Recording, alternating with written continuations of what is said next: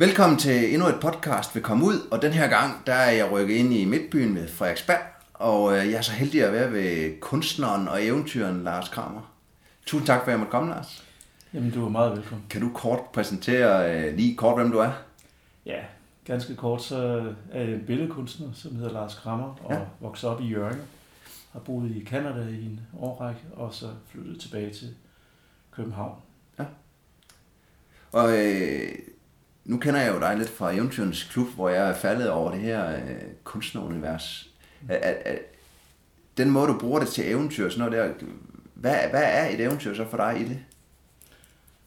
Ligesom så mange medlemmerne i den klub, ja. det tror jeg, jeg bruger kunsten som min undskyldning for at få nogle eventyr i virkeligheden. Ja. Øh, folk bruger deres respektive evner eller baggrund til at gøre det. Og, og det er så min baggrund. Så jeg ser vist kunsten som en, øh, et redskab, der kan skærpe mine sanser, og som kan arrangere nogle benskab, nogle handicap, der gør, at jeg skal anstrenge mig yderligere for at øh, gøre nogle ganske almindelige ting, og på den måde ligesom suge det mere til mig, ah, ja. fordi jeg koncentrerer mig bedre, ja. når, når det bliver svært eller, eller problematisk. Kunsten sætter nogle rammer, og inden for de rammer, som kan være sådan nogle handicap, der er der en vis frihed til at være nysgerrig. Ja, og observere længere tid. Måske. Ja, ja, det er ja. præcis. Okay. Og hvor, hvor startede den lyst fra? Er det helt fra barns ben? Eller? Det er præcis fra barns ben. Altså, jeg var en af dem, der ikke holdt op med at tegne. Ah, ja. For vi tegnede alle sammen. Ja. Og, og på et tidspunkt bliver det underligt, når man bliver konfirmeret og sådan noget. At man stadigvæk sidder ude i parken og tegner. Men det var mig. Og, og det er jeg så bare blevet ved med. Og så på et tidspunkt ender man så i en institution og får papir på, at man er kunstner. Men ja. i virkeligheden er det bare en proces, der har gået, stået på siden barnsben. Og blev du tilskyndende til det, eller? Overhovedet ikke. Nej. Tværtimod. Nå, okay. Ja, min mor synes, jeg skulle tage mig en ordentlig uddannelse, ja. få et rigtigt job. Så kunne jeg tegne ved siden af. Okay, det kunne man gøre i sin, som hygge. Mm-hmm. Men det, det, der har ikke været noget tvivl, eller sådan, så skulle du være brandmand, eller noget andet der? Det var jo, lige for... altså, det, det var ret sent faktisk, at det gik op for mig, at jeg kunne være det, jeg gjorde. Ja, og det var bare sådan, ah, du skulle lave noget andet, desværre. ja, jeg prøvede på et tidspunkt at søge ind som politimand. Øh, og så har jeg prøvet at søge som arkitekt og tømmer og ja. forskellige ting. Bartender. Men det, det var bare nogle jobs, øh, hvor jeg kunne tjene penge og betale mine regninger. Ja. Så på et tidspunkt endte jeg så i en uddannelse, hvor jeg troede, jeg skulle blive grafisk designer. For det var et rigtigt job. Ikke? Ja. Den foregik bare på et kunstakademi. Og så kunne jeg se inde ved siden af det, der stod de bare og male. Ja. Og det er det, du gerne vil. Og det var det, jeg hele tiden har gjort. Så det listede jeg ind, og det ja. blev jeg. Så. så. Så, der kom du til, altså efter normal skolegang og hele, så røg du på ja. kunstskole? Ja, så røg jeg på kunstskole. Og, hvor var det hen? Det var så i Vancouver i Canada. Ja. Og hvordan kunne det være, du, du endte i Canada? Øh, det gjorde jeg, fordi min far tog mig med derover for at se landet, hvor jeg var født. Ja. Jeg er nemlig født i Canada. Ja. Og når man bliver født der, så følger der muligheden for et statsborgerskab. De, de har det, der hedder birthright. Ja. Og, øhm, og den trumf lå altid i mit, i mit kort, i min kort. Ja. Jeg kunne springe på at blive kanadisk statsborger. Og så da jeg tog min, min far over, vi tog en Greyhound fra Toronto til Vancouver. du har næsten gået ruten, bare lidt højere op. Ja. Så øh, øh, jamen, det var fabelagtigt. Jeg, jeg troede, det var løgn med de store huse og biler og store vider og skovene og bjergene. Og ja. Alt det, som jeg ikke havde oplevet i min trygge opvækst i Jørgen. Ja. Så da vi skulle hjem, så rev jeg bare billetten over og sagde, at min far han kunne rejse hjem alene. Du blev? Jeg blev. Bare lige rent nysgerrig, altså, hvornår kom du til Danmark? Hvor gammel var du? Der var jeg to. Eller så. Okay, så der var ikke noget minde af det? Nej, jeg kunne ingenting huske. Kun de der røverhistorier hjemmefra med ja. alt er større og alt er bedre. Og, ja. ja. Så det var, men det viste sig jo så, at, at virkeligheden virkelig stak historierne. Ja. Hvor, gammel, hvor gammel var du det? Jeg var 19, da jeg tog år. Ja, så det er den første store tur ud, og så er det bare de der kæmpe... Ja, det gør et stærkt indtryk, når man er, stadigvæk teenager. Ja. Altså. Havde du så familie, du kunne bo, eller boede du så? Eller det bare ud og bo alene, og så? Ja, det var ude og bo alene. Øh, og så tog jeg et job som opvasker, det var næsten en klassiker. Ja. Og det holdt en uge, og, og så blev jeg fyret, for jeg kunne ikke vaske op.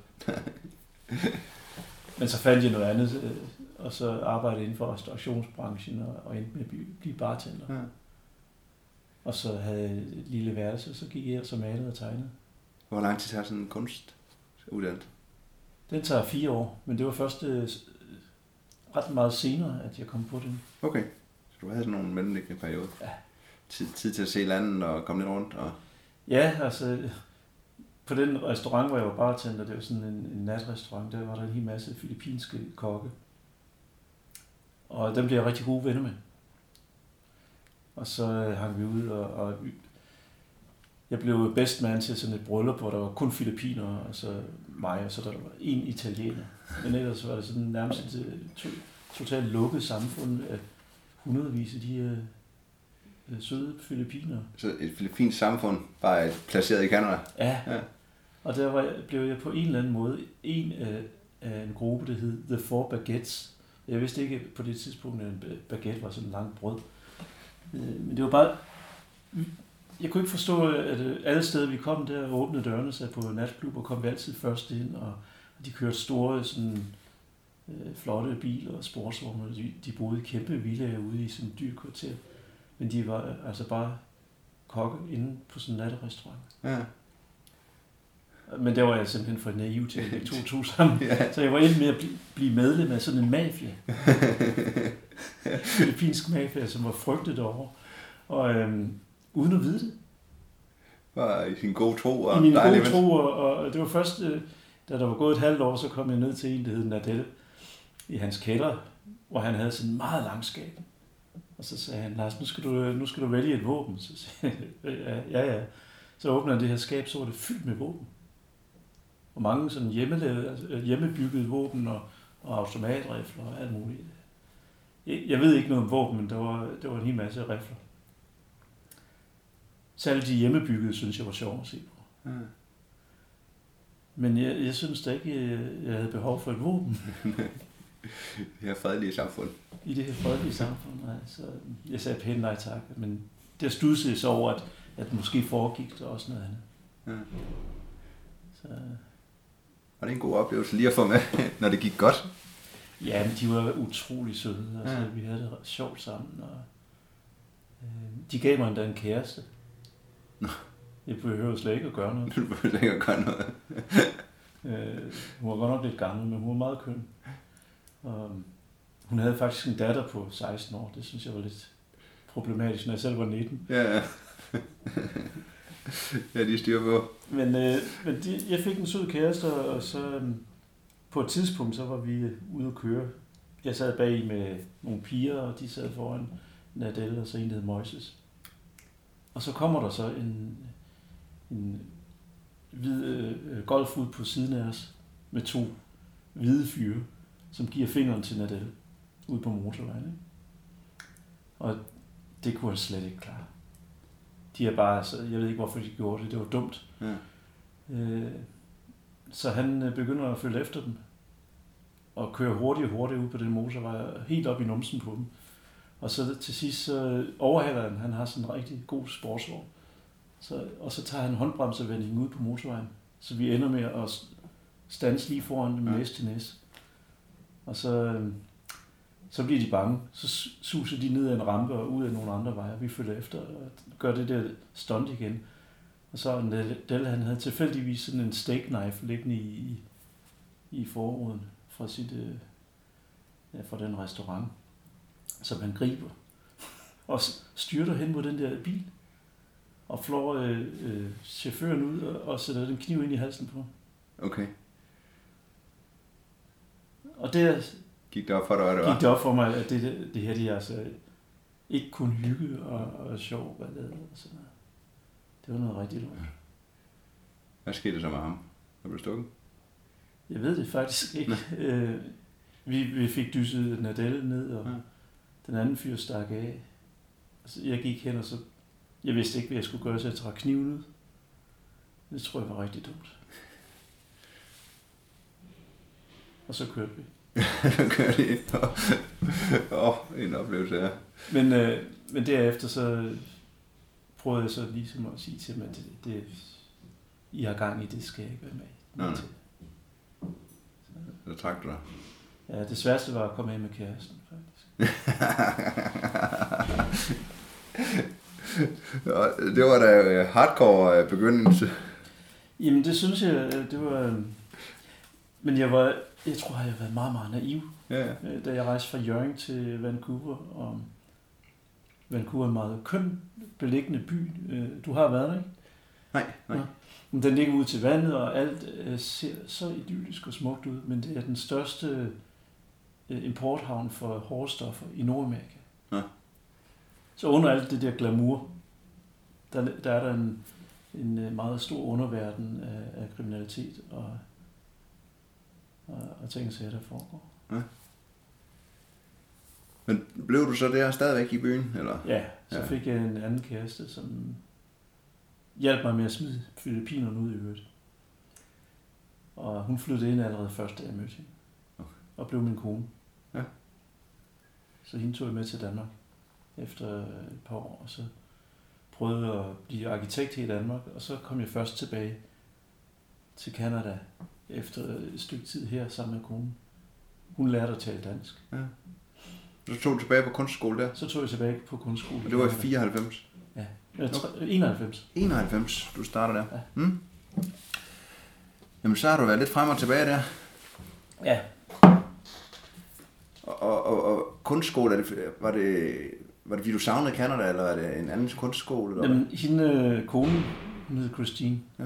hun øh, var mulat, og på det tidspunkt øh, havde vi ikke set så mange øh, mulatter i Danmark åbenbart, for hun oplevede en sådan udbredt racisme, og, og folk råbte efter hende i gaden og sådan noget. Ja. Og det gad hun ikke. Nej, det kan jeg godt forstå. Så vi besluttede til sidst at forlade det her sådan, øh, fremmedfjendske land og rejse tilbage øh, til Canada. Ja. Og så var du på kunstskolen der i... Fire år. Fire år? Ja. ja. Er, er, er det sådan, man vælger retning, eller? Ja. ja. Jeg valgte så det, der hedder Fine Arts. Ja. Man kunne vælge alle mulige retninger. Animation og fotografi og uh, industrial design og forskellige. Ja. Graphic design. Så følte du, kom hjemmebane? Jamen, jeg begyndte jo at gøre det, som jeg altid har gjort. Ja. Jeg havde også, øh, inden jeg kom på skolen, der stødte jeg ind i en kineser nede i parken, som stod og tegnede portrætter. Han var skide god til det. Ja. Og så øh, kom jeg lidt i lære hos ham. Han viste sig så også at være kung fu øh, mester af en art fra Kina. Ikke? Ja. Så jeg begyndte også at tage kung fu, og så var jeg både i lære som maler og som kung fu elev. Og det, jeg endte som jeg går på en øh, skole, sådan en konfus skole, og dyrke praying mantis hed det, en Shaolin afart. Ja. Og så hænge meget ud i Chinatown sammen med ham her, Henrik Wong. Og jeg lærte også at tale sådan rimelig godt øh, kinesisk, men det var kantonesisk. Okay. Som ja. i dag er næsten ubrugeligt. Ja, ja. Det er gået over til mandarin. Ja. Men han, øh, han var også en stor indflydelse som fortalte, at, at, at der er ikke øh, så meget forskel på kung fu og så det at tegne og male, fordi det handler om kontrol af bevægelser og, øh, og, og man flytter energier. Ah, ja. I virkeligheden fra jorden op igennem hælen og så ud på lærredet. Ja, ja. Det kunne lige så godt være at stikke nogen i lussen. Men altså. Det var en meget sjov kombi. Ja. ja. Så... Men du har været god til lyder allerede nu til at, at støde ind i mennesker. Snakker du med alle, du kommer forbi, eller Nej, hvordan kan det være? Men hvis der er nogen, der er, virker interessante, ja. så kan jeg godt lide at spørge ind til dem. Okay. Ligesom du gør. Ja.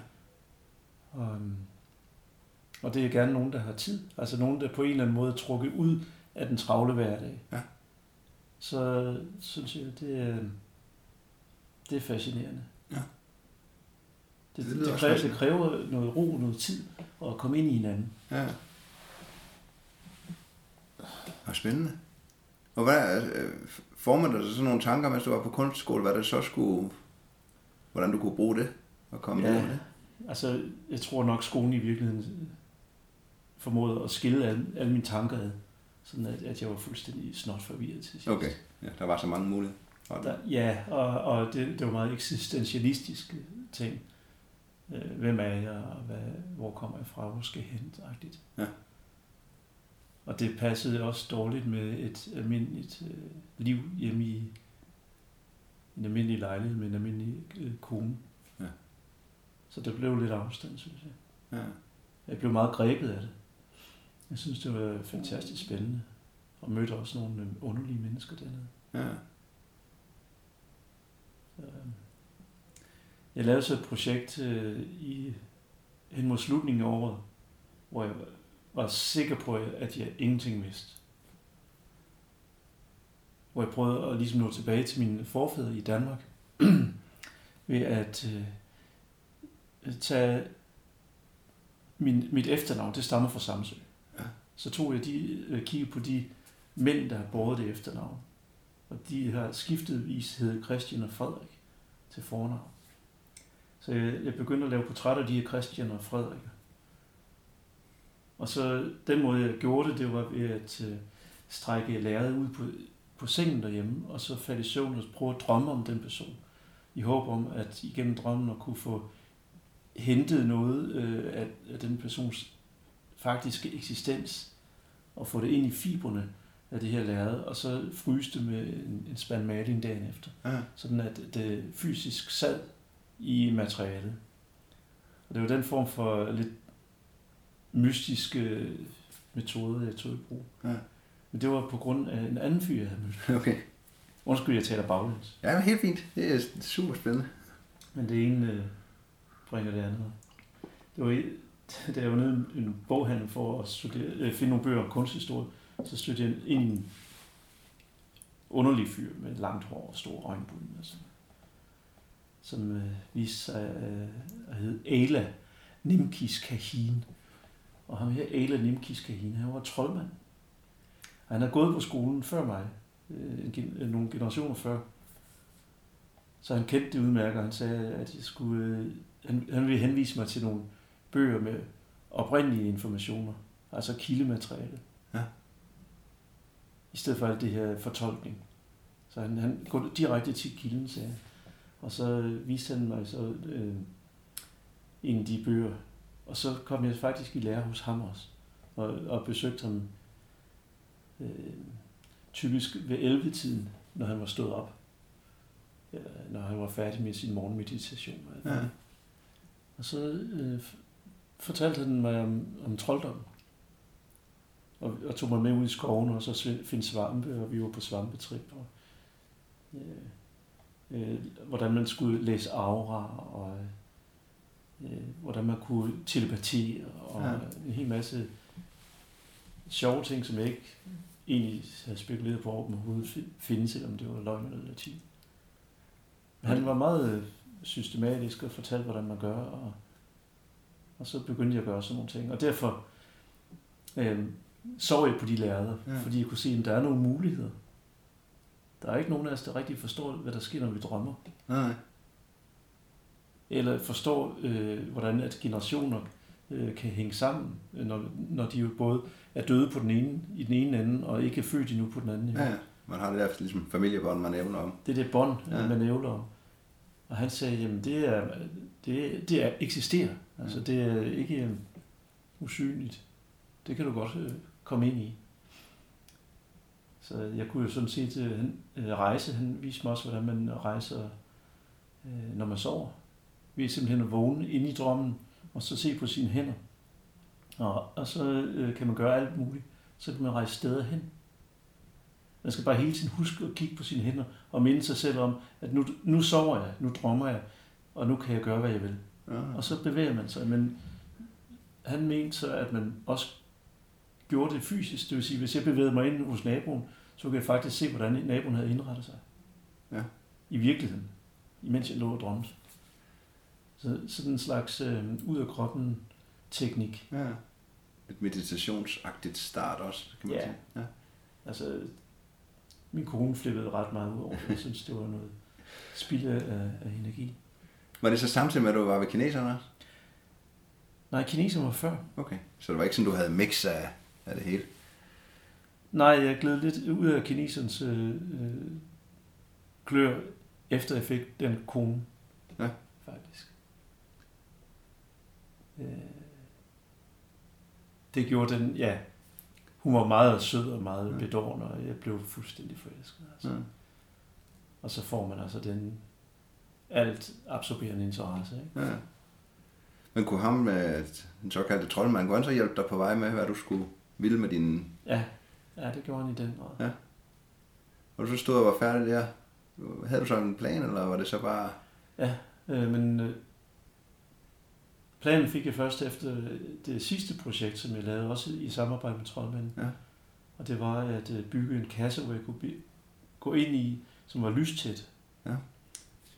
Øh, jeg var jo visual artist, så jeg synes, det kunne være interessant at, at fjerne det der visual. Ja. Sådan at øh, man skabte et, et vakuum, der vil gøre, at man måske fik en, en drift imod det, og, og kunne forstå bedre, hvad det vil sige at se. Ja.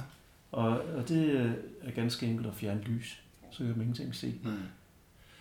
Så øh, den skulle øh, stilles op i galleri, så blev malet sort. Øh, loft og gulv og vægge. Ude på øh, Main Street i Vancouver. Og kassen blev bygget af de der malerier, jeg havde lavet forfædrene. Ja. Så de var i forvejen lavet. Øh, de var også lavet med symboler, som jeg havde hentet fra den hemmelige doktrin, som er skrevet af Blavatsky. Som de symboler, geometriske symboler skal trække øh, ånderne øh, hen i materien. Ja. Det er en form for der, heksekunst. Og alle de der gamle portrætter, øh, var det, når du har tegnet ud fra det, der du har sovet på, var der også gamle billeder? Eller er du jeg har brugt nogle gamle billeder som referencer. Ja, for også at hjælpe drømmene. Ja, men kun øh, brugt, øh, male dem som ja. skal. Ja. Så jeg brugte det der geometri til at hente deres øh, sjæl ned i, i fiberne. Og hvad, hvad var, øh, når du bygge kassen, hvad var vendte de så? Indad eller udad? En af dem vendte ud af, og resten vendte indad. Okay. Så, og hvor stor var den? Kassen målte 1,80 i højden, og så halvanden meter i bredden. Og det betød, at jeg kunne sove diagonalt. Ja. Så jeg havde taget en smal madras og lagt med derind. Og så et tæppe. Og så havde jeg ellers ikke øh, meget andet. Jo, jeg havde en potte selvfølgelig. Ja. Og noget cellofan. Det kan du selv regne ud. Og så en øh, tisseflaske på 5 liter, som jeg kunne høre, når det var ved at blive ja. fyldt godt op. Og så Ingen tøj, ingen tæpper? Ingen tøj, nej. Jeg var nøgen i, i, i hele perioden, og perioden var syv uger. Ja. Fordi at troldmanden, han havde jo så fundet en bog til mig, der hed Den Tibetanske Dødebog. Ja. Hvor at projektet stod beskrevet, det, det, det hed på engelsk retreat, altså tilbagetrækning. Og hvis man trak sig tilbage, stod der i mørke i syv uger, så vil man møde de ånder, man skulle møde, når man dør. Okay. Og det tænkte jeg var en fantastisk oplevelse, hvis man kunne gøre det uden at dø af det. Ja. Så var man ligesom forberedt at få noget indsigt. Men det er det, de mente, når man trak sig tilbage i hulerne som munk? Eller? Ja, det er åbenbart ja. noget, de har gjort. Ja. Og, og fordi nogen har gjort det, så følte jeg mig også lidt tryg ved at gøre det. Ja. Altså, så bliver man nok ikke bims af det. Øhm, jeg spurgte godt nok lige to øjenlæger om, om hvad der ville ske med mine øjne. Ja.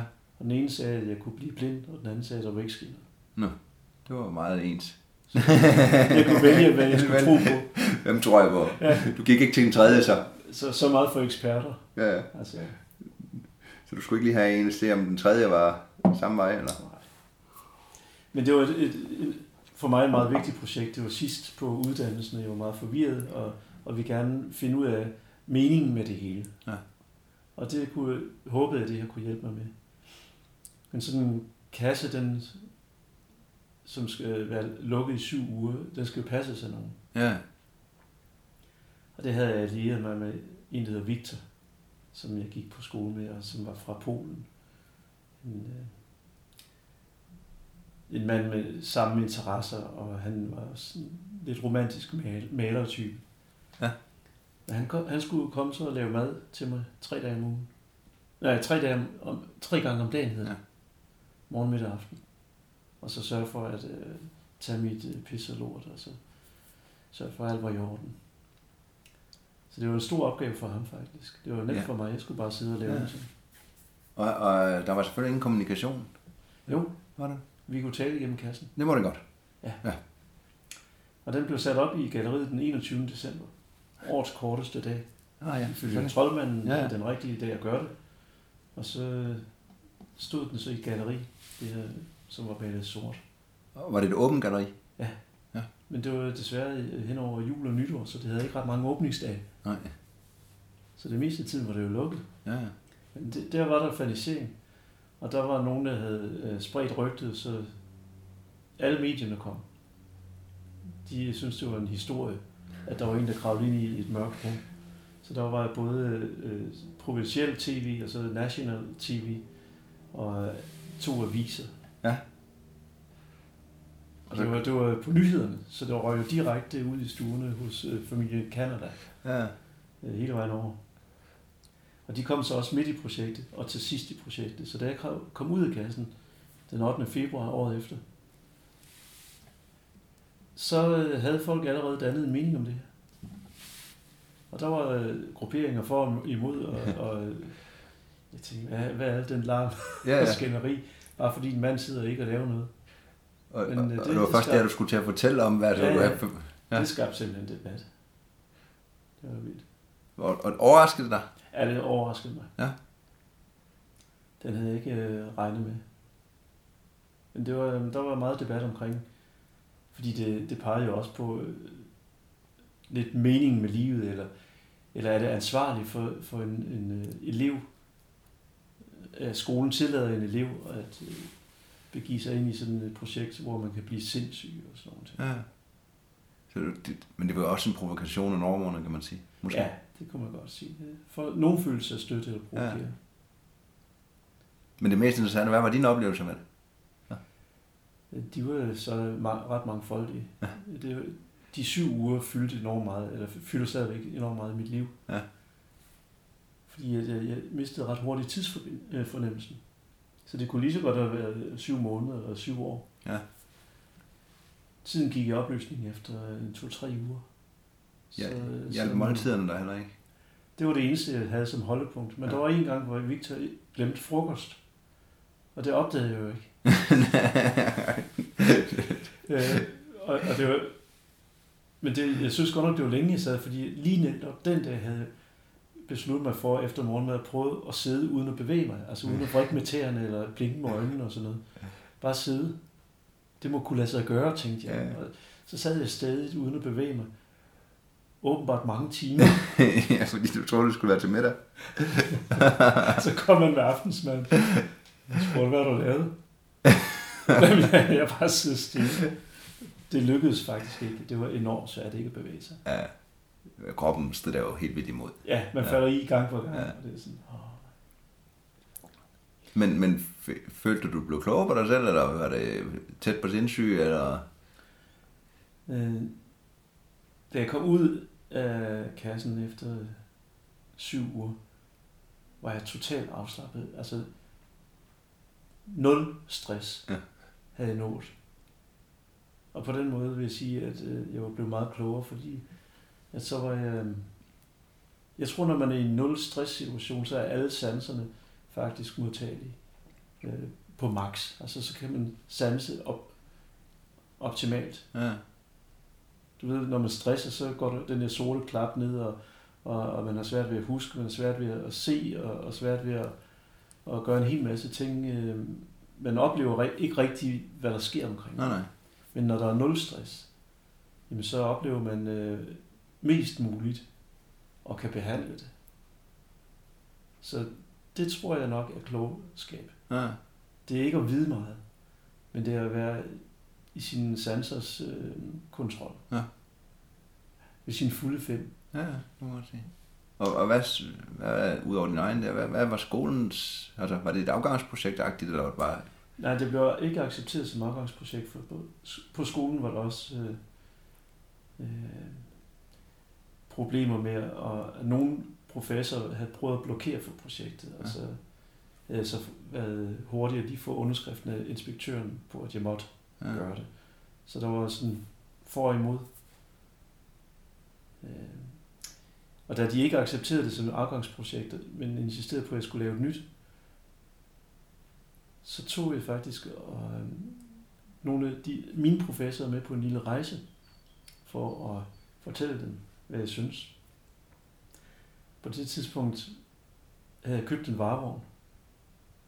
Sådan en ret stor varevogn med dobbeltseng bag men der var plads til alle mine professorer. Jeg havde tre på det tidspunkt, som skulle føre mig igennem afgangseksamen. Og jeg inviterede dem ud i bilen og sagde, at jeg, jeg vil gerne vise jer noget øh, lidt uden for skolen. Og så øh, bad jeg mig om at spænde sikkerhedsselen, og så kørte jeg bare fuld hammer op i bjergene ved de der skrigende professorer på bagsædet. Og kidnappede dem. Fordi øh, så længe de var på skolen, jamen, så havde de jo sådan set magten. Så jeg var nødt til at få dem ud i, i et øh, område, hvor jeg følte, at det er her, der, her bestemmer jeg. Ja.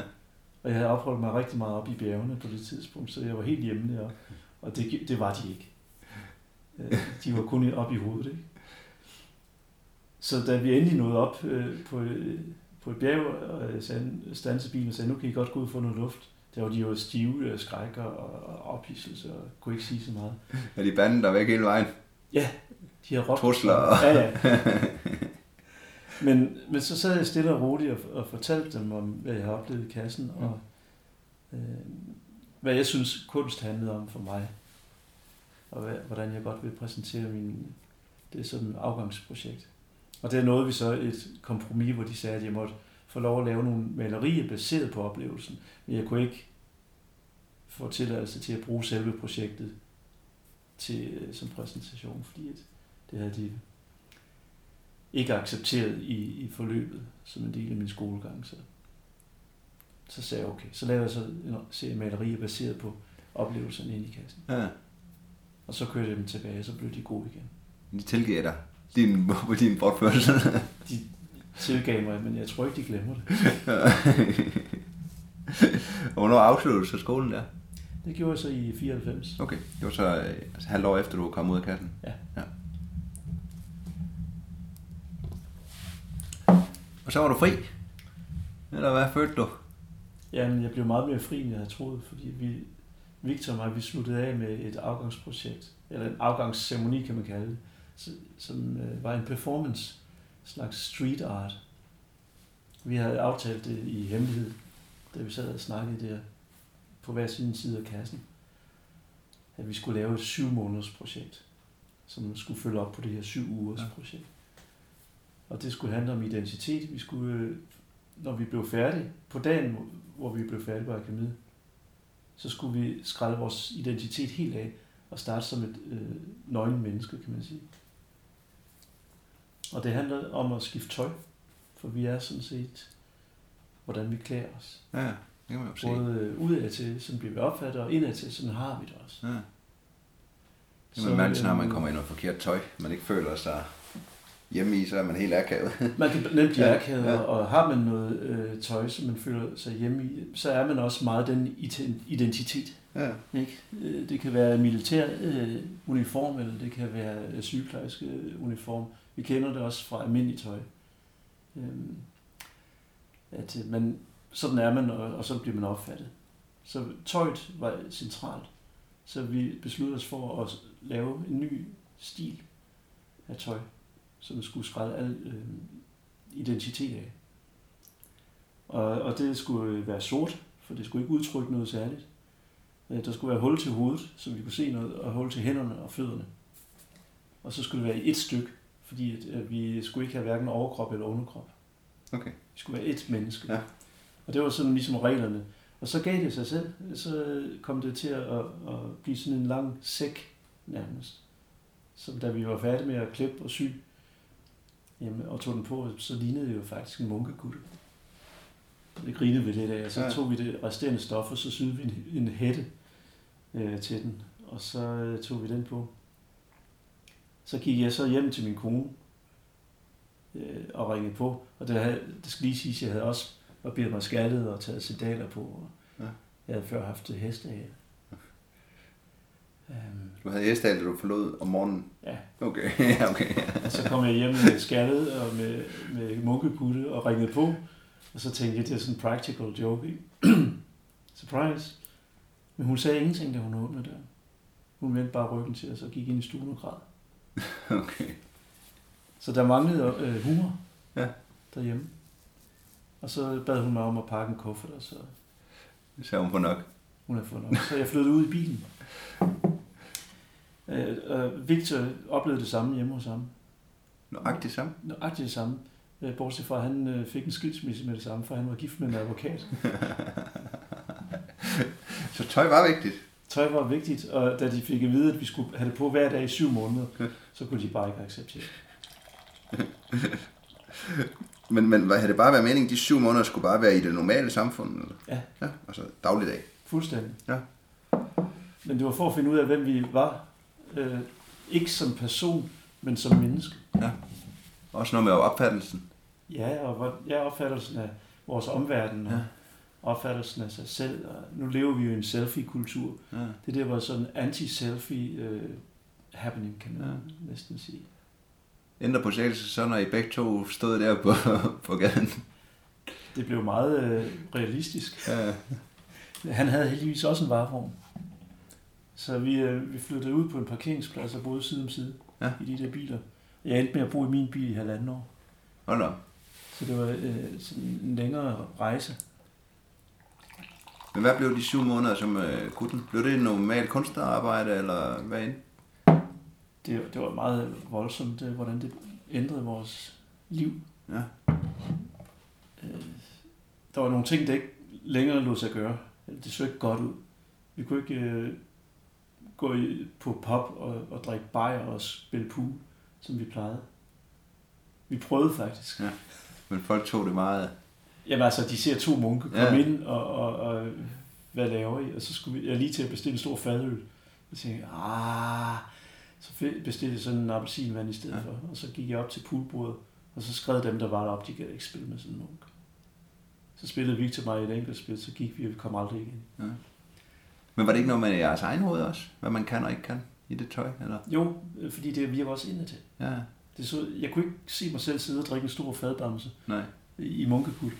Fordi der ligger så meget tradition i den påklædning. Ja, og man har det på en helt særlig måde, når man tager det tøj på. Ja. Hvad var, det, hvad var det lavet af nu? nu det var lavet af bomuld. Okay, det var bomuld. Det var ikke en gammel samme, som øh, vi brugte til at betrække vores rammer, når vi skulle ja. lære øh, male. Ja. Og så må de selv bestemme, hvad jeg havde under. Vi havde ikke noget. Okay. Sommer og vinter? Jamen det var sådan, til sidst, øh, da det blev koldt, så begyndte vi at tage på, lidt på indenunder. Men øh, ja, forsommer fra maj måned og så frem, det havde vi ikke noget. Så vi gik bare i det der, det var rigtig behageligt. Så var der gået, øh, ja, der gik ikke mere end 14 dage, så havde vi ikke flere penge, for vi havde jo et student loan og et par små jobs. Vi kunne ikke beholde vores jobs.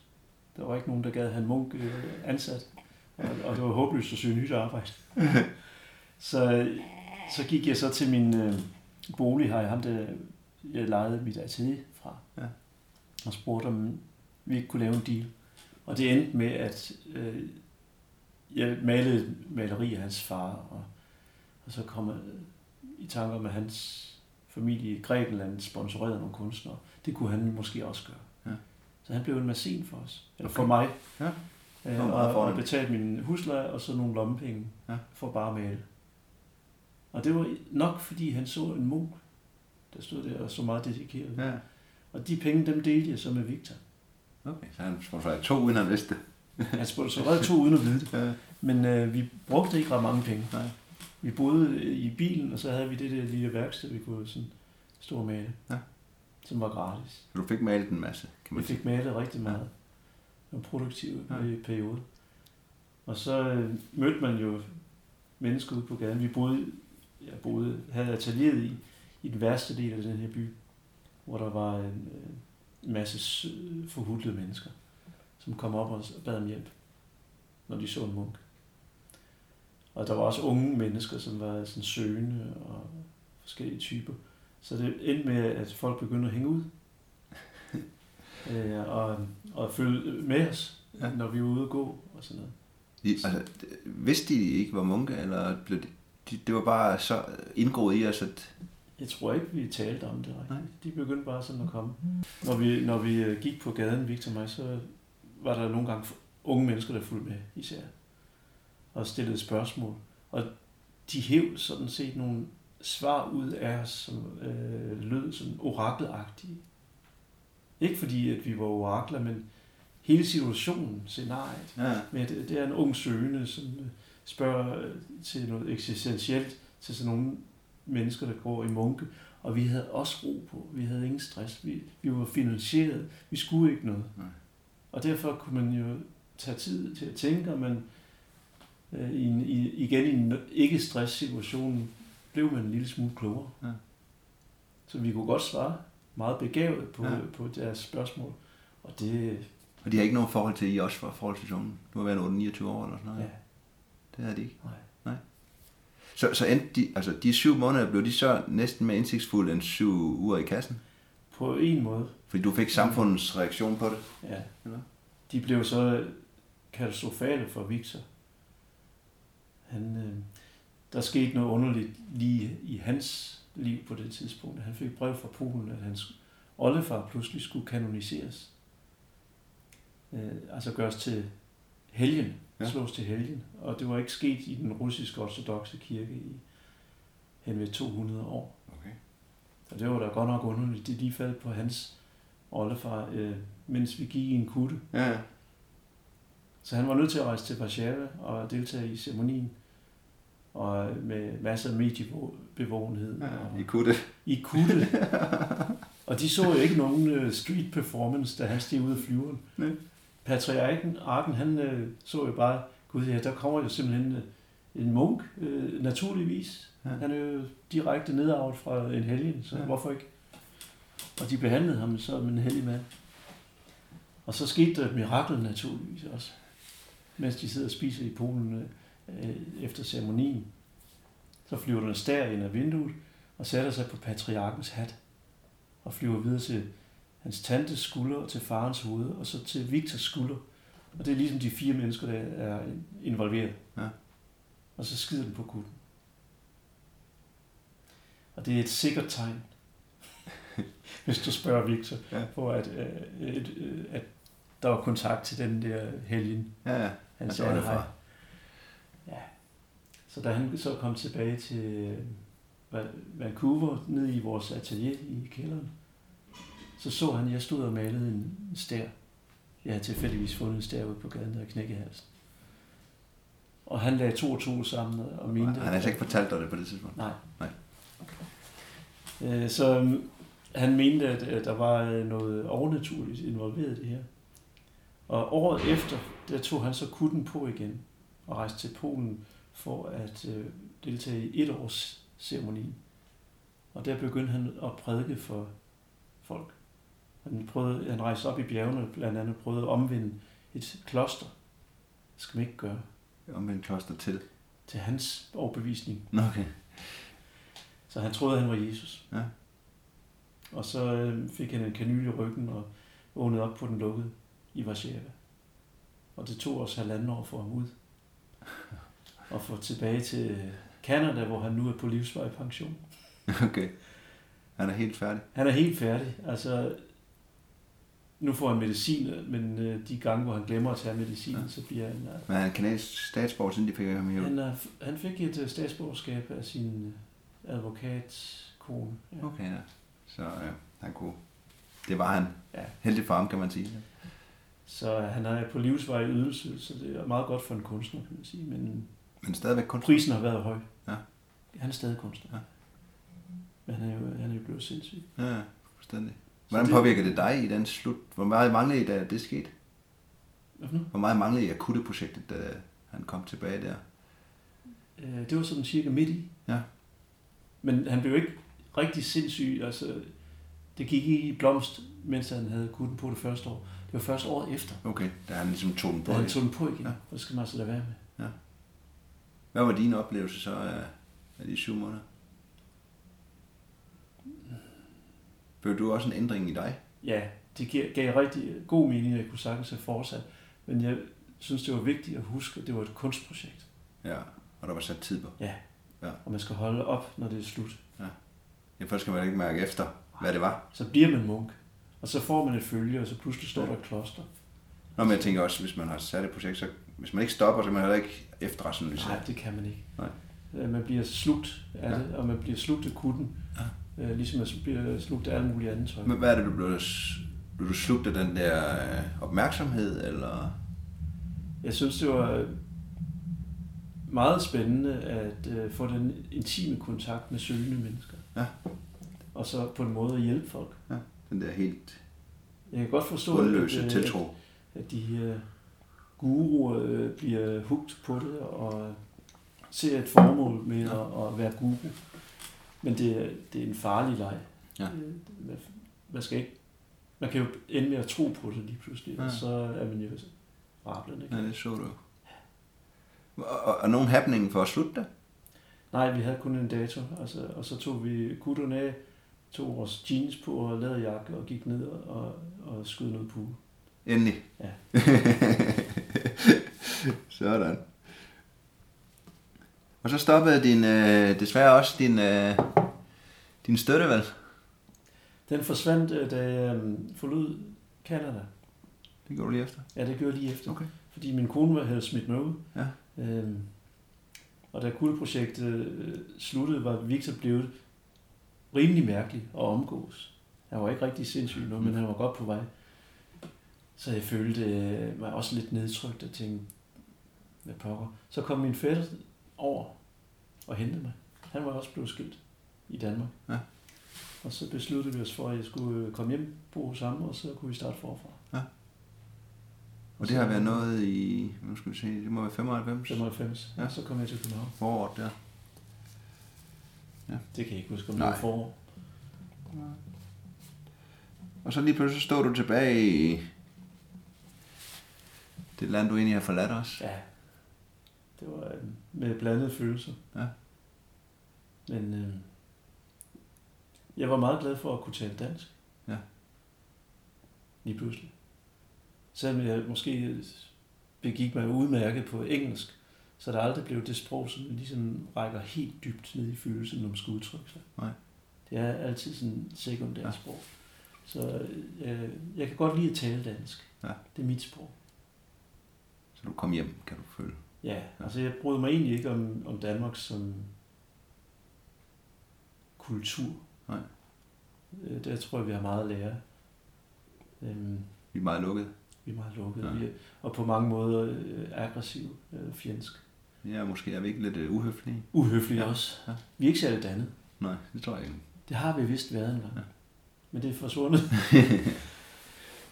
anyway, så, men, men man er, hvad man er, og, jeg, og her har jeg mit sprog. Ja, Og på en måde er det nok meget godt at have det som base. ja, Så like it or not. ikke? ja. Når man så pludselig står i København, og det, var det til at holde kunstnerlivet ved lige, eller? Jeg fik en rigtig god start, fordi at på det tidspunkt var der introduceret noget, der hedder kunstnerløn. Nå, ja. På prøve. Ja. Og det fik jeg. Okay. Så jeg fik løn et helt år fra Københavns Kommune. Perfekt. Det holdt så op efter et år. Nå. Og har aldrig kommet tilbage. Men øh, det var en øh, genial ordning, som gjorde, at, at jeg fik jo lige præcis den start, ønskestart Ja. til at, at få et atelier og male og komme i gang. Ja, få lavet et nyt projekt. Ja. Ja. Så jeg startede et øh, forskningsprojekt op med ham, fætteren, som vi kaldte Rådet Fornuft. Rådet fornuft. Der stavede vi så nuft med store bogstaver, N-U-F-T, og brugte det som forkortelse til alle mulige øh, performances og handlinger og sådan noget.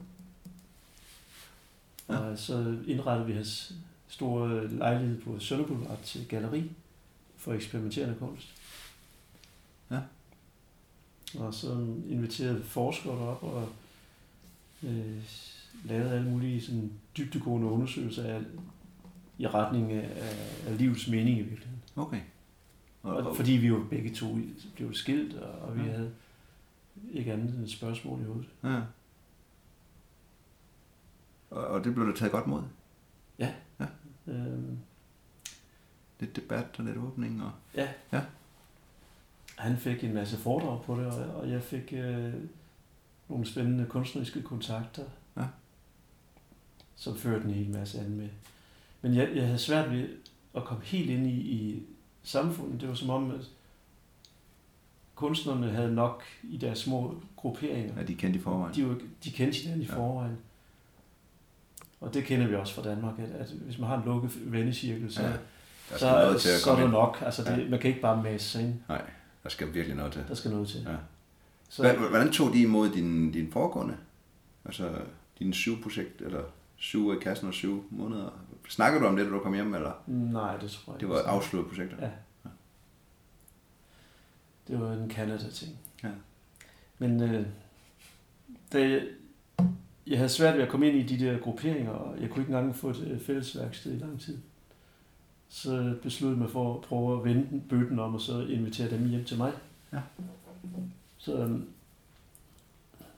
det endte med, at jeg, at jeg så byggede et hus nede i Sydhavnen, ja. og åbnede det som en klub for, for kunstnere, og lavede den med det samme internationalt. Så jeg kaldte den Copenhagen Art Club. Ja.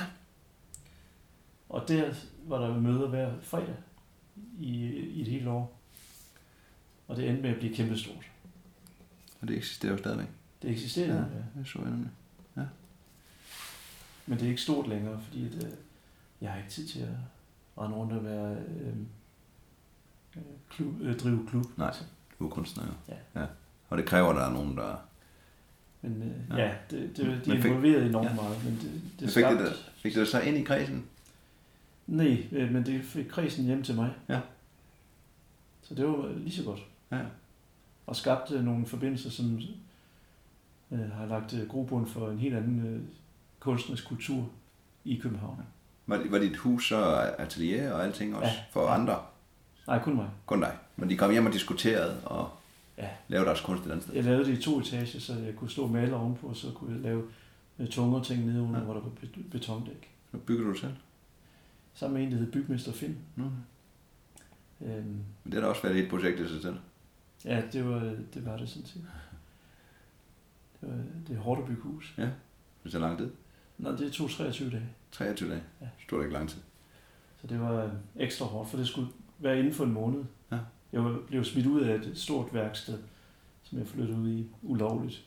Man må ikke bo på værkstedet.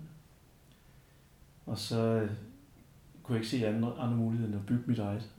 Og jeg havde ikke tid til byggetilladelse og sådan noget. Så jeg bare lejede en grund nede i Sydhavn, sådan en bådeplads.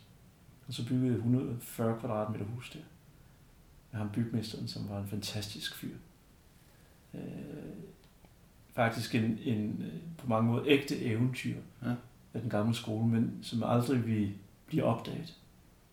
Sådan en, som da han havde fået tænderne rykket ud til konfirmation og fået gebis, så drog han til søs på tremastet skånder og, og sejlede til påskeøerne. Ja. Men da sgu ikke gå i land, for han interesserede sig der ikke for kunst. Mm-hmm. Altså den der fandelig voldsked. Ja. Øh, meget spændende fyr. Men han kunne altså bygge. Så vi byggede ret hurtigt det her hus. Øh, og det står der ikke nu. Fuldstændig ulovligt. Ja. 10 minutter fra Rådhuspladsen. Det er egentlig utroligt. Ja, nu er der vundet hævd. Hvad? Nu er der vel vundet hævd. Jamen, så senere købte jeg grunden, og så ja. blev det på en eller anden måde accepteret som eksisterende. Ja.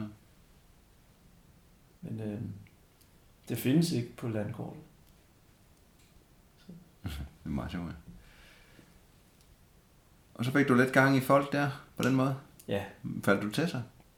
Nej. Nej. Det kan godt være, det er min natur, når jeg kender efterhånden. Det, det er nok lidt svært. Men øh, jeg fik det nogle, skabt nogle venskaber alligevel, og nogle kontakter. Og så kom jeg uden for samfundet. På det tidspunkt var jeg faktisk hjemløs, øh, og meldte savnet inde i folkeregistret. Så jeg var øh, ude af, af, af folkeregistret halvanden år. Ja.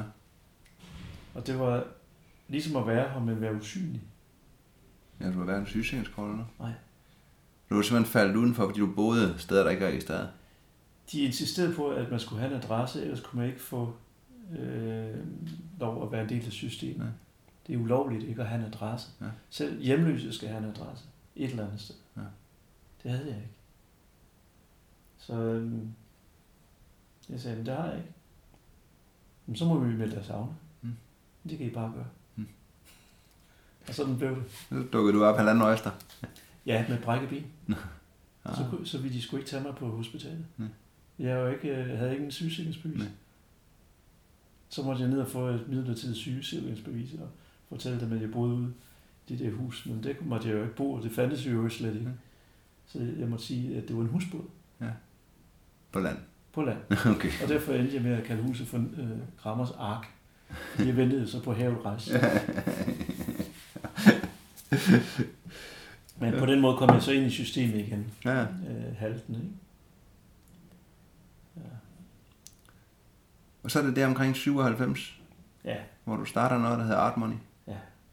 For det, det hang meget godt sammen med ikke at være en del af systemet, så prøvede jeg at lave en alternativ valuta, som kunne køre sideløbende eller parallelt ja. med, med penge, eller måske til dels erstat penge, som er, er svære at komme i nærheden af, hvis man er uden for systemet og ikke har noget arbejde og, og sådan noget. Ja. Så øh, jeg kunne se, at jeg kunne godt sælge en tegning med en signatur på. Ja. En original tegning. Så hvorfor ikke sætte det i system, tænkte jeg. Og så lave en, en original tegning, som faktisk er en pengeseddel, der skal bruges til at betale direkte for madvaren ja. i en butik. Og så bare lave sæt regler og sige, at den har en fast kurs og fast størrelse. Og så øh, er det en global valuta. Ja. Men det kom, fordi du, du levede af det på den måde i forvejen? Jeg levede af det på den måde i forvejen, ja. øh, og kunne sælge kunst, når jeg var heldig. Ja. Men det var meget ustabilt. Det var og irriterende. Det, som frustrerer mig ved at sælge et maleri, det er, at man stod længe med det, og, og prøvede at, at arbejde med det. Ja. Og så skal man med det samme af med det, for at få nogle penge. Ja, du har ikke tid til at nyde det. Men, nej, nej, og der er ikke nogen øh, mennesker, der rigtig forstår det. Nej, ikke på samme måde i hvert fald. På samme måde, som nej. man selv gør. Så det giver ingen mening at skille sig af med det, man har stået og kæmpet for og ligesom at skabe. Nej. Så hellere lave et, et produkt, som er, er beregnet til at, at skille sig af med. Okay. Så tegner du det på en anden måde?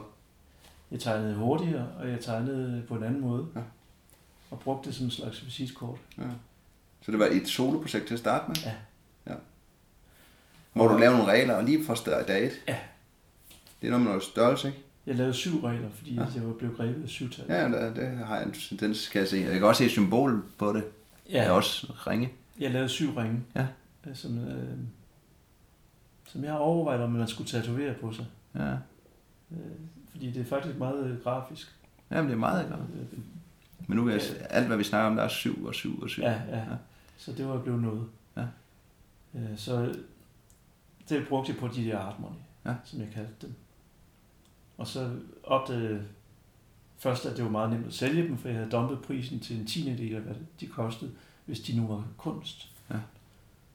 Så de stod til en kurs af 100 kroner, i stedet for 1000 kroner. Ja. Og så kunne jeg nemt sælge dem til kunstsamlere. Men det var, jeg bemærkede lige, når jeg solgte dem, at nu veksler vi kurs. Vi udveksler kurs. Det er ikke, du køber et kunstværk. Det er bare sådan en til en. Ja. Og så prøvede jeg at gå ned i en butik for sjov og se, om det kunne lade sig gøre. Og de tog det sgu også. Og de slog 100 kroner ind, og jeg fik penge tilbage og en kvittering og købte en CD. Ja. Og da jeg så, at det kunne lade sig gøre, så øhm, begyndte jeg at lave en hel masse arbejde. Ja. Så så du, at det, det virkede? Ja. ja.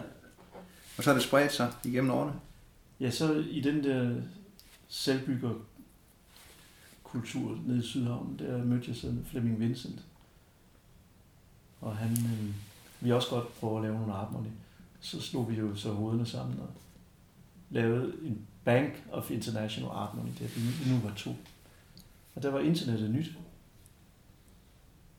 Og så besluttede vi at lægge det på nettet, så det var tilgængeligt for andre kunstnere. Og skrive det på engelsk, så at man kunne læse det fra forskellige lande. Ja. Og øhm, så, skulle, så troede jeg sådan igen, måske min naivitet, at så ville folk bare øh, join det der, og så begynde at lave deres egen valuta og, og bryde ud af systemet. Det var der ingen, der gjorde. Nå. Det var for tidligt. Det var for tidligt. Ja. Så øh, jeg måtte ud og, og gribe fat i kraven på nogle kunstnere og tvinge dem til at lave art money i starten. For at få nogen i gang. Ja. Men øh, så efter et par år, så fik jeg en stor udstilling i Øksnehallen. Hvor at, øh, på et afbud. Og, og, hvor de spurgte, om jeg kunne fylde hele hallen med kunst øh, inden for de næste tre måneder. Og så cyklede jeg så rundt og skaffede de sidste kunstnere og lavede en kæmpe udstilling derinde, sammen med Vincent også. Som, øh, der var et budget på 3 millioner kroner. Oh no. Så vi kunne gøre de vildeste ting. Og den udstilling blev åbnet af Erik Hofmeier, som var tidligere nationalbankdirektør, som gik ind og fortalte om Art Money. Og det var lige, hvad det manglede. Det var en autoritetsfigur inden for finansverdenen, som stillede sig op og sagde, at det her det er okay. Ja. Og alt var Art Money på udstillingen? Ja. Det var kun øh, Art Money kunstnere. Ja. Og så lavede de sådan en installation i sådan nogle glasmonstre. Ja. Så alt var 12 gange 18, den der med? Alle deres Art Money var 12 18. Men installationerne, det var helt frit, hvad de kunne okay, lave inde ja. i de der glasmontre. Ja. Der stod 100 montre på en meter gange en meter gange to meter. Det så, så vildt ud. Det var også en god, et skub for dig at få lov til at lave. Ja, det var skub. Ja. Og så, så begyndte det at køre. Ja. Så i dag er det så vokset til at øh, have bredt sig ud til over 50 lande. Nogle lande kun repræsenteret med en enkelt kunstner, men alligevel, det har spredt sig meget godt ud. Ja. Og er ved at blive øh, mere etableret som en valuta, der bruges i, i visse butikker ja. officielt, og i rigtig mange steder uofficielt. Ja. Hvordan, den, den kurs, er den så ens, hvis det er en Uganda, der maler et maleri? Ja. ja. Og det har været en uh, interessant udfordring, det ja. at insistere på, at folk er lige meget værd. Ja. Rig og fattig. Ikke? Den har så en højere relativ værdi i det land. Ja, ja. men det har 200 kroner også. Ja. Det koster det i dag, ikke? Nu det er stedet til 200 kroner, fordi der er fuld inflation. Okay.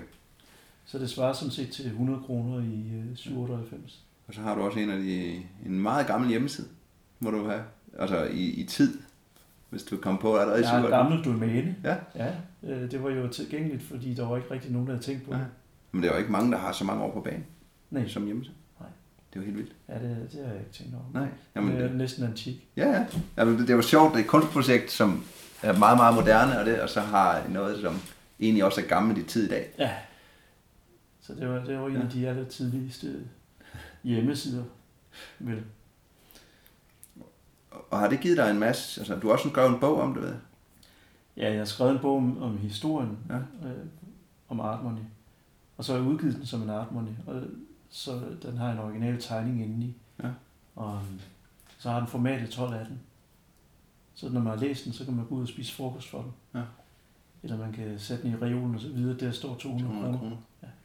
Hvordan har det været at være ude og præsentere for forskellige butikker og virksomheder? Jeg har ikke været så opsøgende. Nej. Så øh, jeg, jeg tager ikke ud og gør det rigtigt. Nej, de melder sig selv ind nu? Ja. ja. Så har de hørt om det på en eller anden måde, eller en har stået der? Eller? Ja. ja. Og så tager jeg gerne samtale med dem. Ja. Men øh, det gør også, at projektet ikke vokser lige så hurtigt, som det kunne. Ja. Hvis nu der var en eller anden, der brændte for at, at udbrede budskab. Eller, ja. eller sådan noget. Det gør jeg ikke. Det må ja, gerne vokse or, or, organisk. Ja, men det er også, altså, når det, dem der vokser på den måde, det er jo også meget mere loyale ting. Altså, det, er, det, er, det er ret solidt på den måde. Ja. Øh, og så har jeg lavet en, en plan, der rækker 200 år frem. Ja. Så jeg regner ikke med, at det bliver almindelig øh, gangbar valuta før om 200 år. Nej. Så har du ligesom lavet et manifest, som hvis når du er væk, så bliver det sluppet fri, eller? Ja, ja, altså folk kan også bare gøre med det, hvad de vil, men ved at give det fuldstændig fri og ikke tage patent på det, så føler jeg, at det vil udvikle sig via input fra alle de her involverede mennesker ja. på en måde, som svarer til det samfund, øh, vi nu har omkring os på det tidspunkt. Så jeg, jeg tror, det er en okay udviklingsmodel. Ja. Og tegner du, du tegner fortsat en del art money? Jeg tegner rigtig mange art money, fordi ja. nu er det blevet en, en stor del af min løn ja. at tegne min egen penge selv. Ja. Så jeg, jeg bruger dem hos tandlægen og advokaten og revisoren, og, og så har vi købt børnetøj med det. Og jeg har rejst meget og betalt for overnatninger. Ja. Købt øh, forskellige computerudstyr og, og kunstmaterialer og sådan noget med ja. Så det supplerer rigtig godt i dagligdagen. Og det er lige fra starten, du har kunnet det? Ja. ja. Så er det bare blevet mere og mere organiseret?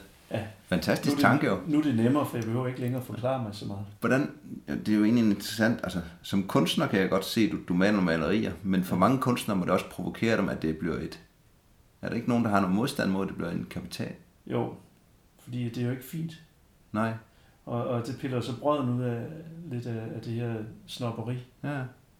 Man kan jo ikke øh, på samme måde føle sig hævet over andre, Nej. hvis alle er lige meget værd. Nej. Og, og alt kan jo lade sig gøre, og det er jo forfærdeligt. Hvad, også øh, amatører kan være med at se, hvor grimt det er. Ja. Men det, det synes jeg i orden. Nu ser vi det hele. Ja. Alt folder sig ud. Hvordan, bare lige sådan en nysgerrighed, hvis man, man kommer med sådan en, er den, er den så altid 200 kroner værd, eller ja. er det modtageren, der også skal sige, den der kan jeg ikke lide? Den er altid 200 kroner værd, men modtageren må godt sige, den kan jeg ikke lide.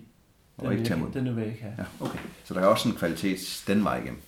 Ja, hvis der er tale om censur, så foregår det faktisk i handlen. Ja, men det er jo en sund censur. Det er jo ja, en personlig så, censur. så bliver de to mennesker jo enige om, hvad de kan lide og ikke kan ja. Og så får de hvad de vil have. Ja.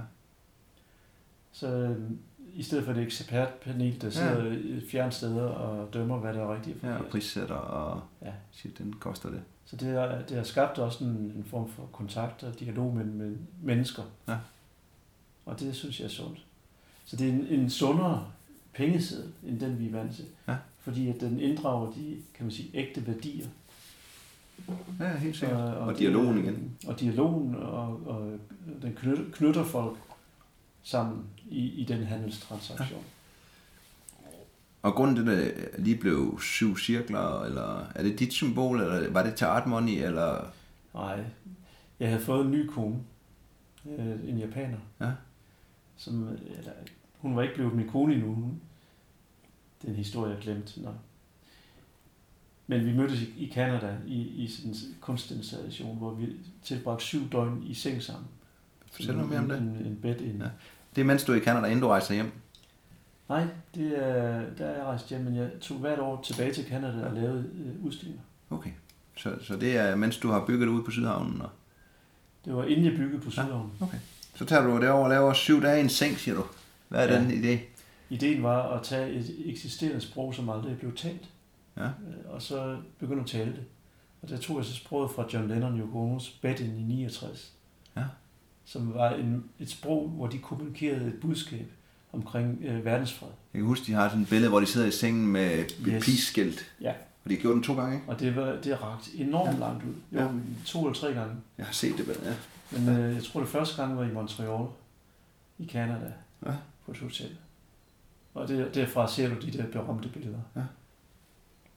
Men da jeg så rendte ind i hende her, øh, hun var japaner, og jeg var dansker, og jeg gik på det tidspunkt med briller, og det lignede sådan lidt en John Lennon, tror jeg, når jeg så mig selv i vinduet.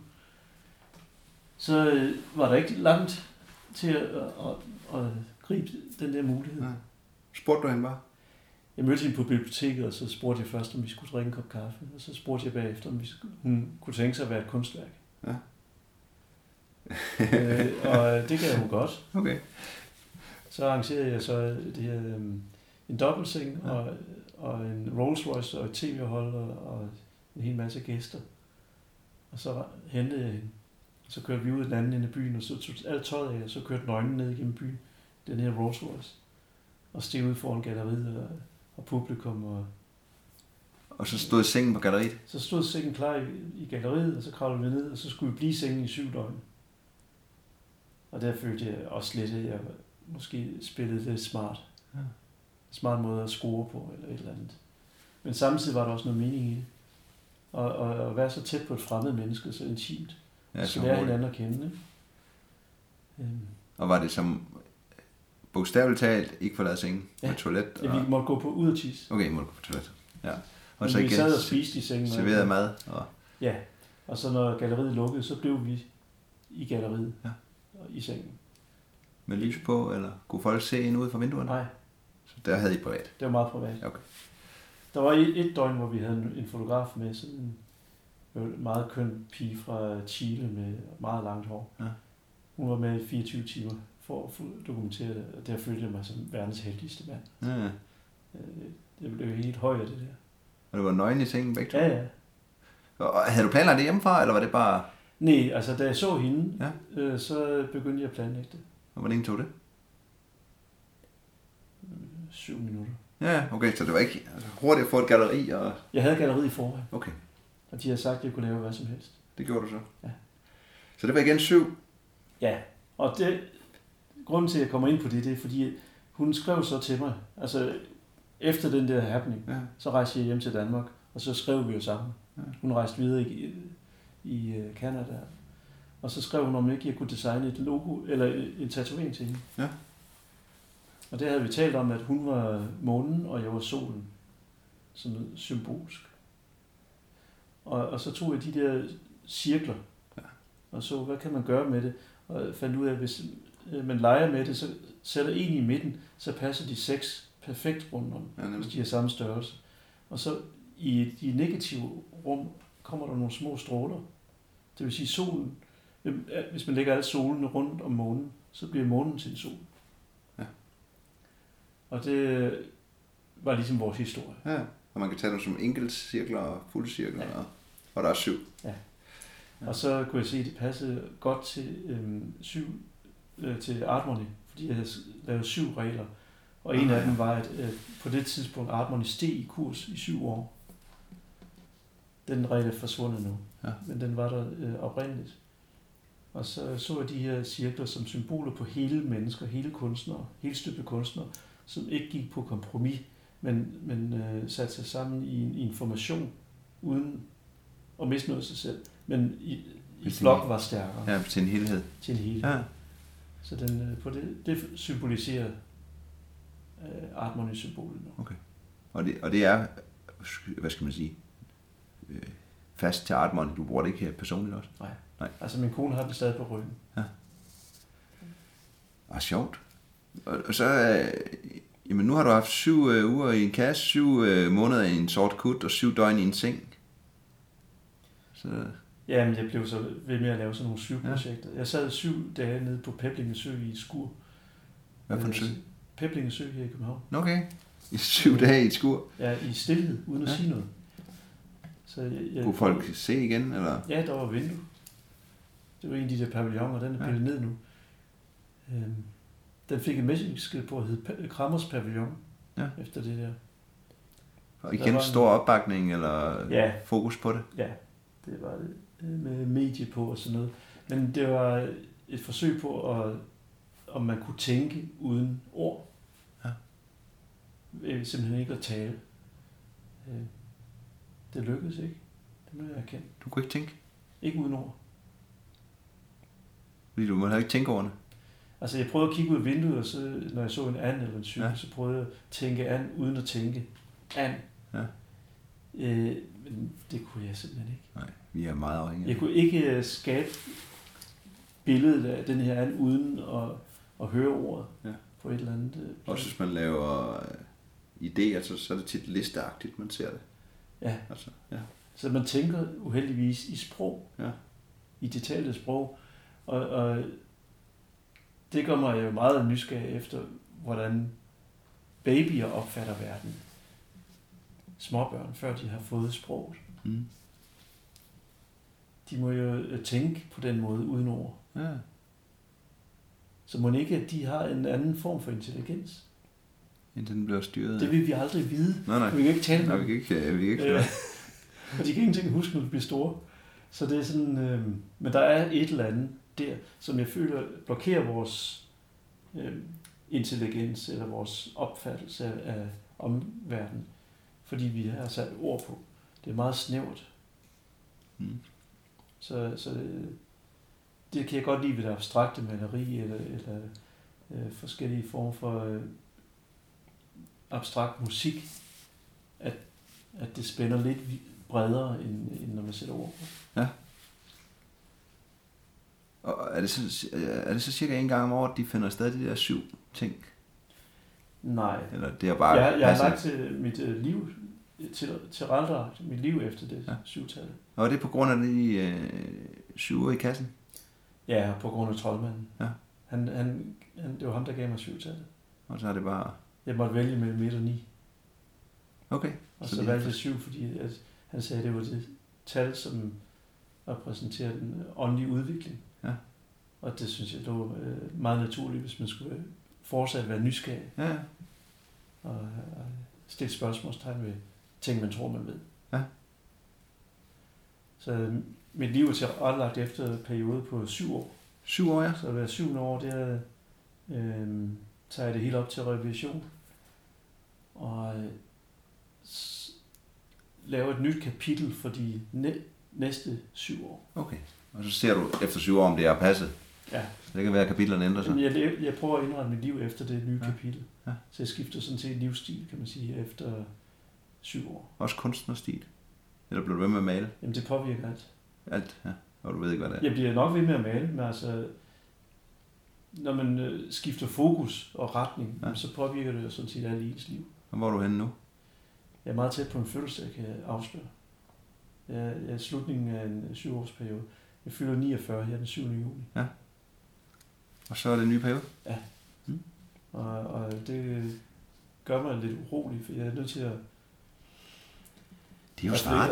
reflektere over, hvad der er sket øh, i de foregående syv år, ja. og så hvor at, hvilken retning jeg skal tage de næste syv år. Ja. Mellem 49 og 56. Og skal det være på plads inden, eller er det på dagen, du tager de tanker? Det er først på dagen, at jeg må beslutte mig for, hvad det skal hedde. Ja. Så det, det, det glæder mig lidt til. Ja. Så jeg glæder mig kun til en fødselsdag hver syvende år. Ja. Så det er sådan helt uh, skæbneagtigt. Og det begyndte lige efter, at du kom ud af kunstskolen, eller? Nej, det gjorde det egentlig ikke. Det er først uh, for 14 år siden, at jeg fandt ud af, at jeg kunne bevidst ja. lave de der kapitler. Så det er tredje periode, du skal til? Ja. ja. Der er sådan en, en uh, dokumentarist, der følger det her. Ja. Uh, som har filmet de sidste 14 år. Mm. Som så dukker op her på min fødselsdag med et kamera. Ja. Og skal, så hopper jeg over en streg, og så er jeg over i et, ny, et nyt kapitel, og så skal vi snakke lidt om, hvad det kan føre med sig. Det første periode, er det der, jeg har nemlig stødt på noget, hvor du stod på motorcykelrejse? Nå ja. Er det, er det, er det Jamen, første? Det var, det var den første bevidste periode. Okay. Og hvornår? Ja, det er så 14 år siden. Det er 14 år siden. Ja. Det var 2001. Ja. Der vil du ud og køre motorcykel i syv år? Eller hvad var planen? Ja, vi rejste efter begivenhedernes gang i syv år. Altså okay. med nul planer. Nul planer. Ingen, nej. Ingenting i en ja. kalender. Ja. Fordi at de ville se, hvad der skete, hvis man gav helt slip. Ja. Så det var ikke nødvendigt at rejse. Det var bare, nej. fra dags dato, der er det helt åbent. Nul, nul planer ja. i syv år. Ja. Og det betyder så, at man måske kommer til at lave ting, man ikke selv havde forestillet sig, man gad. Ja. Fordi det bare opstår. Hvad med invitationer? Siger man så ja eller nej til? Jeg må sige ja og nej. Det må du godt. Ja, det var det eneste. Jeg måtte ikke selv komme med et ønske. Nej. Men du kunne godt sige, om et seks måneder skal jeg det her. Nej. Hvis jo, jo, hvis nogen kommer og siger... Ja. Øh, så der må øh, godt være noget i kalenderen. Den var ikke sådan, den var helt åben. Du, øh, du skal besøge mig, men jeg først hjemme om seks måneder. Ja. Øh, så må jeg egentlig godt sige ja til det. Okay. Ja. Hvordan var det at ændre livet på den måde? Du har jo prøvet det lidt. Jeg synes, det var vildt spændende. Ja. Og, øh, jeg havde så købt nyt udstyr, som professionelt udstyr nede fra sådan et øh, ja, ude, øh, ude, uddørs ting. Mm. Nye øh, rygsæk og sovebrus og alt det der fornødenheder, fordi jeg forestiller mig, at nu skal jeg bare ud og bruge en åben himmel. Ja. Hvor, hvor startede den linje hen? Hvor vi er så i Danmark? Fik jeg, så fik jeg et opkald fra Canada, en ja. gartner, jeg engang havde arbejdet for, han var død. Ja. Og det tog jeg som den første invitation, og så vi rejste derover og så ordnede hans have. Ja. Den sidste gang som en form for respekt. Ah ja. Gartnerens have i orden. Ja, og, og det blev min første destination. Så det startede egentlig med en rejse. Ja. Øh, lige så snart jeg var hoppet over linjen, så begyndte jeg at gå ud mod lufthavnen. Så, øhm, så rejste jeg så til Vancouver. Til 2001. Så har du kone? Jamen, jeg sagde til hende, at jeg ville være tilbage om syv år. Ja. Og det tog hun også meget skidt. Ja, det var underligt. Ja, jeg forstår det ikke. Nej, altså kvinder, altså de har åbenbart et eller andet, ikke? Men der er ikke så meget rummelighed. Nej, det Og det kan jeg ikke jeg, til den her dag ikke forstå. Man er jo øh, enormt tæt på hinanden, Ja, ja. og burde jo støtte op.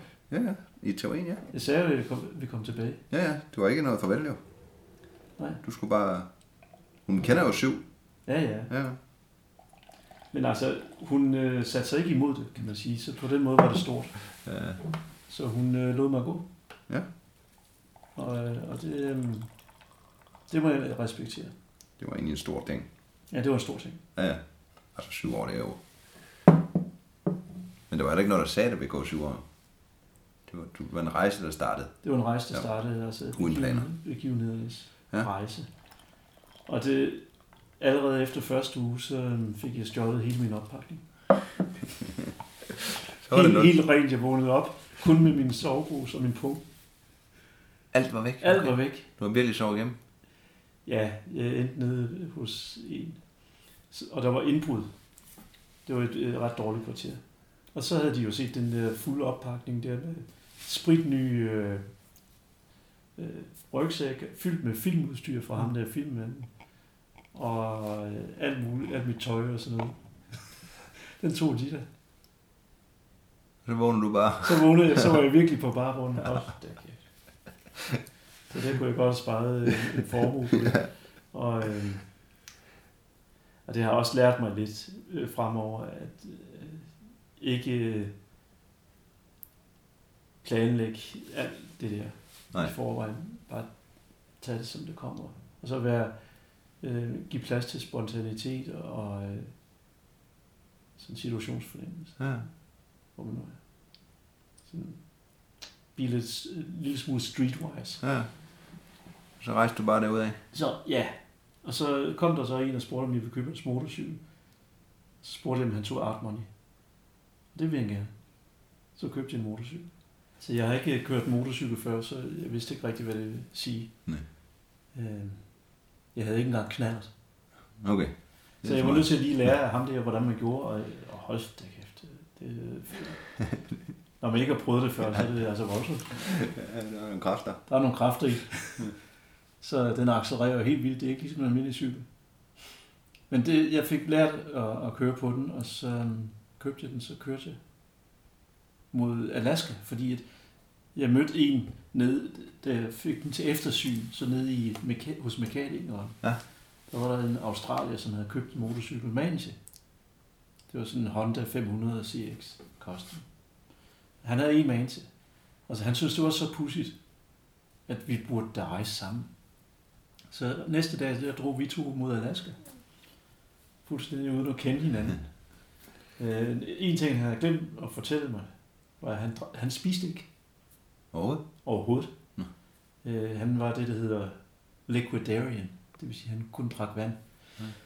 Og trak vejret på en bestemt måde, og, og levede så ellers af sollys. Øh, det havde jeg ikke hørt om før. Men så prøvede jeg det, og fandt ud af, at efter tre dage, der var holdt jeg op med at være sulten. Og så kørte det egentlig meget godt. Men han, øh, han sov jo så heller ikke rigtigt. Altså, der, der var kun øh, fire timers søvn, og så skulle jeg videre. Fordi at, når man ikke fordøjer mad, maden, og ikke har fordøjet mad i lang tid, så har man ikke længere brug for søvn på samme måde. Okay. Fordi vi bruger al, vor- meget af vores energi på at fordøje mad. Ja. Cirka 75 procent af al energien. Det spares jo. Så han var jo lysvågen efter øh, fire timer, og så... Øh, og det kunne, jeg, det kunne jeg ikke rigtig holde til. Han har gjort det i fire år, og jeg, jeg var slet ikke vant til den slags. Mm. Så på et tidspunkt følte jeg, at det var, det var for meget, så jeg drejede til højre. Og så endte jeg af omvej efter et halvt år nede i Mexico. Så det var en, en, øh, også en begivenhedsrig tur, men hvor begivenhederne altid kom bag på mig. Ja. Fordi jeg havde ikke planlagt Nej. noget af det. Og det var også en øh, oplevelse af en form for helt vild frihed. Fordi at jeg kunne bare bevæge mig rundt. Ja. Og jeg havde ingen økonomiske skrubler, for jeg malede mine egne penge. Og det gik fint med at Det afsætte gik fint. Øh, Dem malede jeg så, hvor jeg kom frem med små landskaber og Ja. portrætter. Det kunne jeg forestille mig, lokale er helt vildt med. Særligt amerikanerne, Ja. ja. de synes, øh, de var meget, meget åbne over for det. Ja. Eller også var det, fordi det var lige efter 9-11. Jeg kørte ind i USA dagen efter 9-11. Okay. Og stemningen den var mildest talt øh, påvirket af, te- øh, af terroraktionen. Ja. Men det er på den gode måde, synes jeg, fordi at de var ligesom gået helt i stå, i chok. Og så havde de åbnet op, øh, så handlede det pludselig om hjerterum. Ja. En god oplevelse. Ja, det synes jeg, det var. Ja. Og så sad jeg i Mexico og fik pludselig på, jeg gik ind nogle gange og tjekkede min e-mail på sådan en café. Ja. Og så var der en e-mail fra min kone, hvor der stod, øh, må jeg ikke godt komme med? Og så tænkte jeg, det er jo også en begivenhed. Ja, Ja, ja. Jeg kan godt sige ja. Så sagde jeg ja. Så rejste jeg hjem for at hente hende. Så skulle hun ud af lejligheden, så skulle hun ud af sit arbejde, og så skulle hun øh, lige øh, skulle have billetter og sådan noget. Inden vi fik set os om og stod med to billetter til Miami, så hun blev gravid.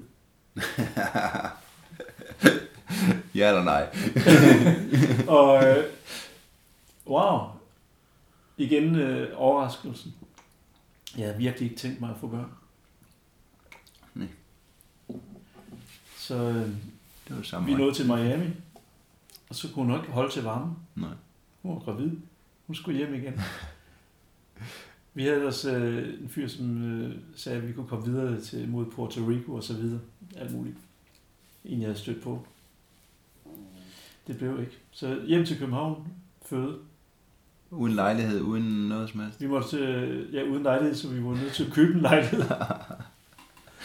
og, og ej, så pludselig sidder man virkelig i byråkratiet. Hun, skulle, hun fik heldigvis sit job igen. Okay, det var så kort tid. Ja, og hun fik det som højgravid. Så hun gik direkte Okay. på barsel. Det var meget, meget, meget, Meget flot. generøst. Ja. generøst. Øh, hvad job, øh, arbejdspladsen ikke vidste, var, at hun så igen blev gravid umiddelbart efter. Så hun var på barsel i to og et halvt år. Hvis jeg har to børn lige inden for meget, meget kort. Ja. ja. Hold da op. Det var jo heldigt. Ja. Men vi blev så også i, i øh, København. Og så brugte de de resterende syv år stort set der. Altså, Så rejsen har været i København. ja, men uden planer. Ja. Hold. Så det skal man lige... øh, Altså nogle gange er planer meget godt. Det, det sætter lidt, alligevel lidt styring på. Ja.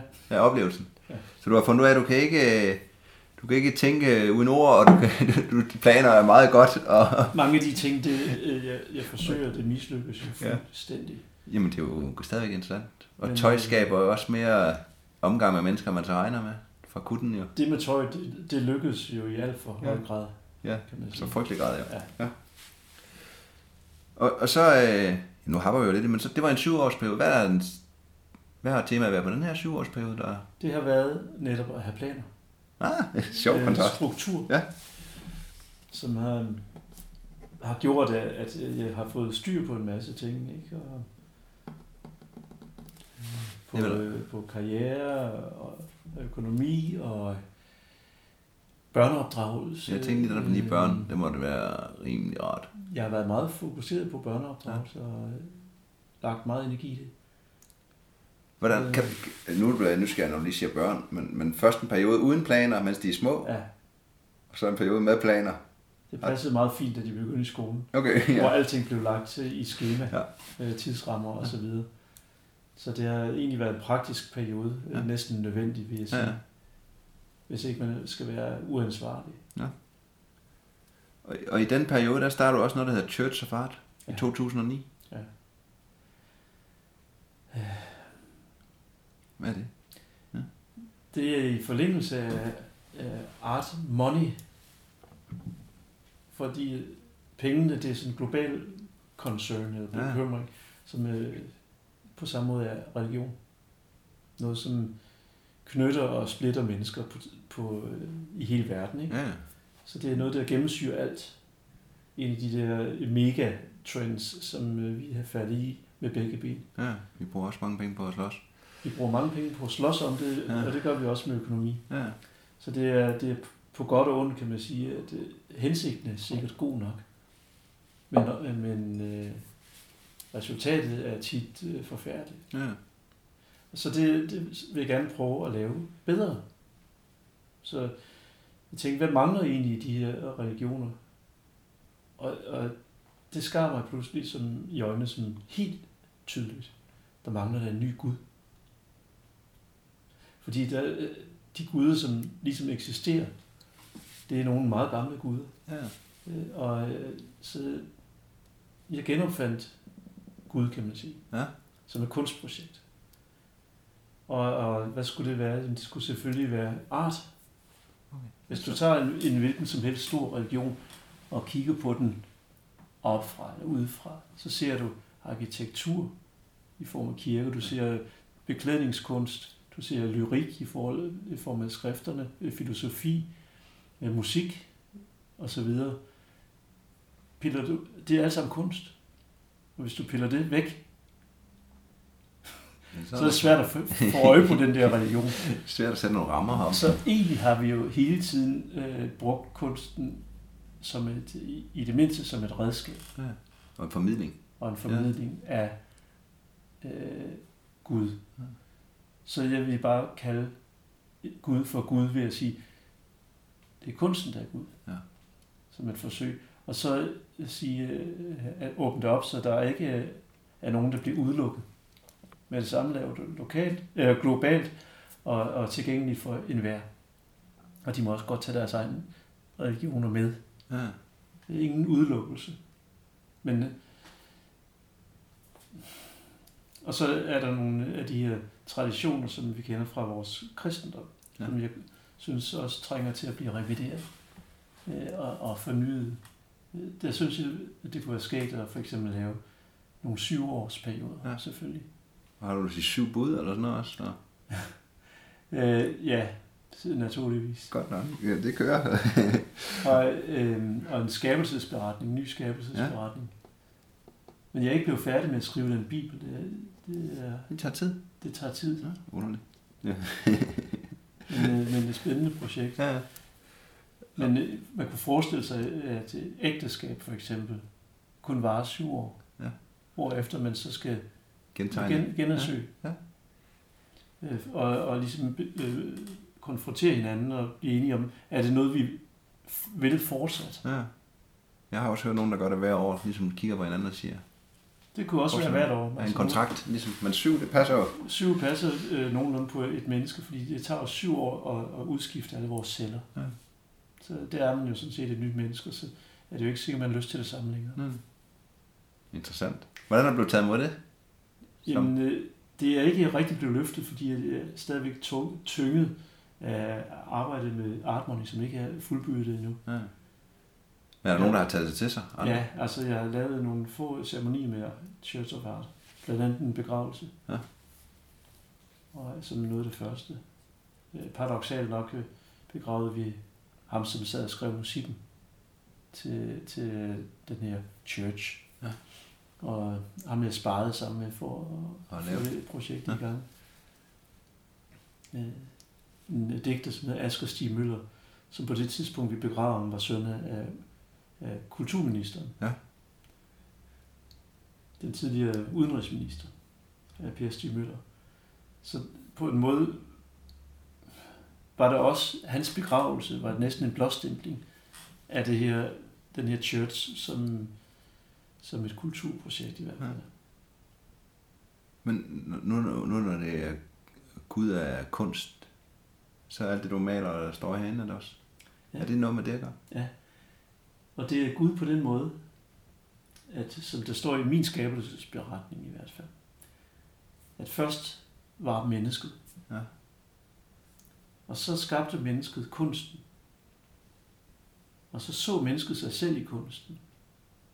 Og blev sig selv bevidst. Det vil sige, at kunsten skabte faktisk mennesket.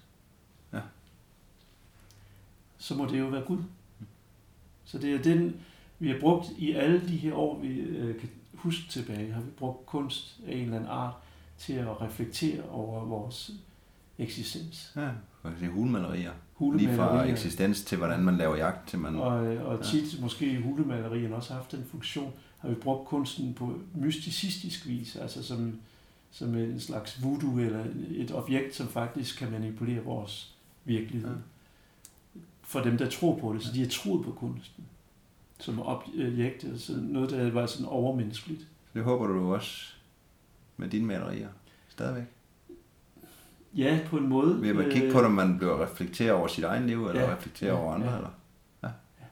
Og der taler jeg ikke kun om malerier, jeg taler om kunst i en bred forstand. Ja. Det kan være det hus, du bor i, det tøj, du går i, øh, og den musik, du lytter til, osv.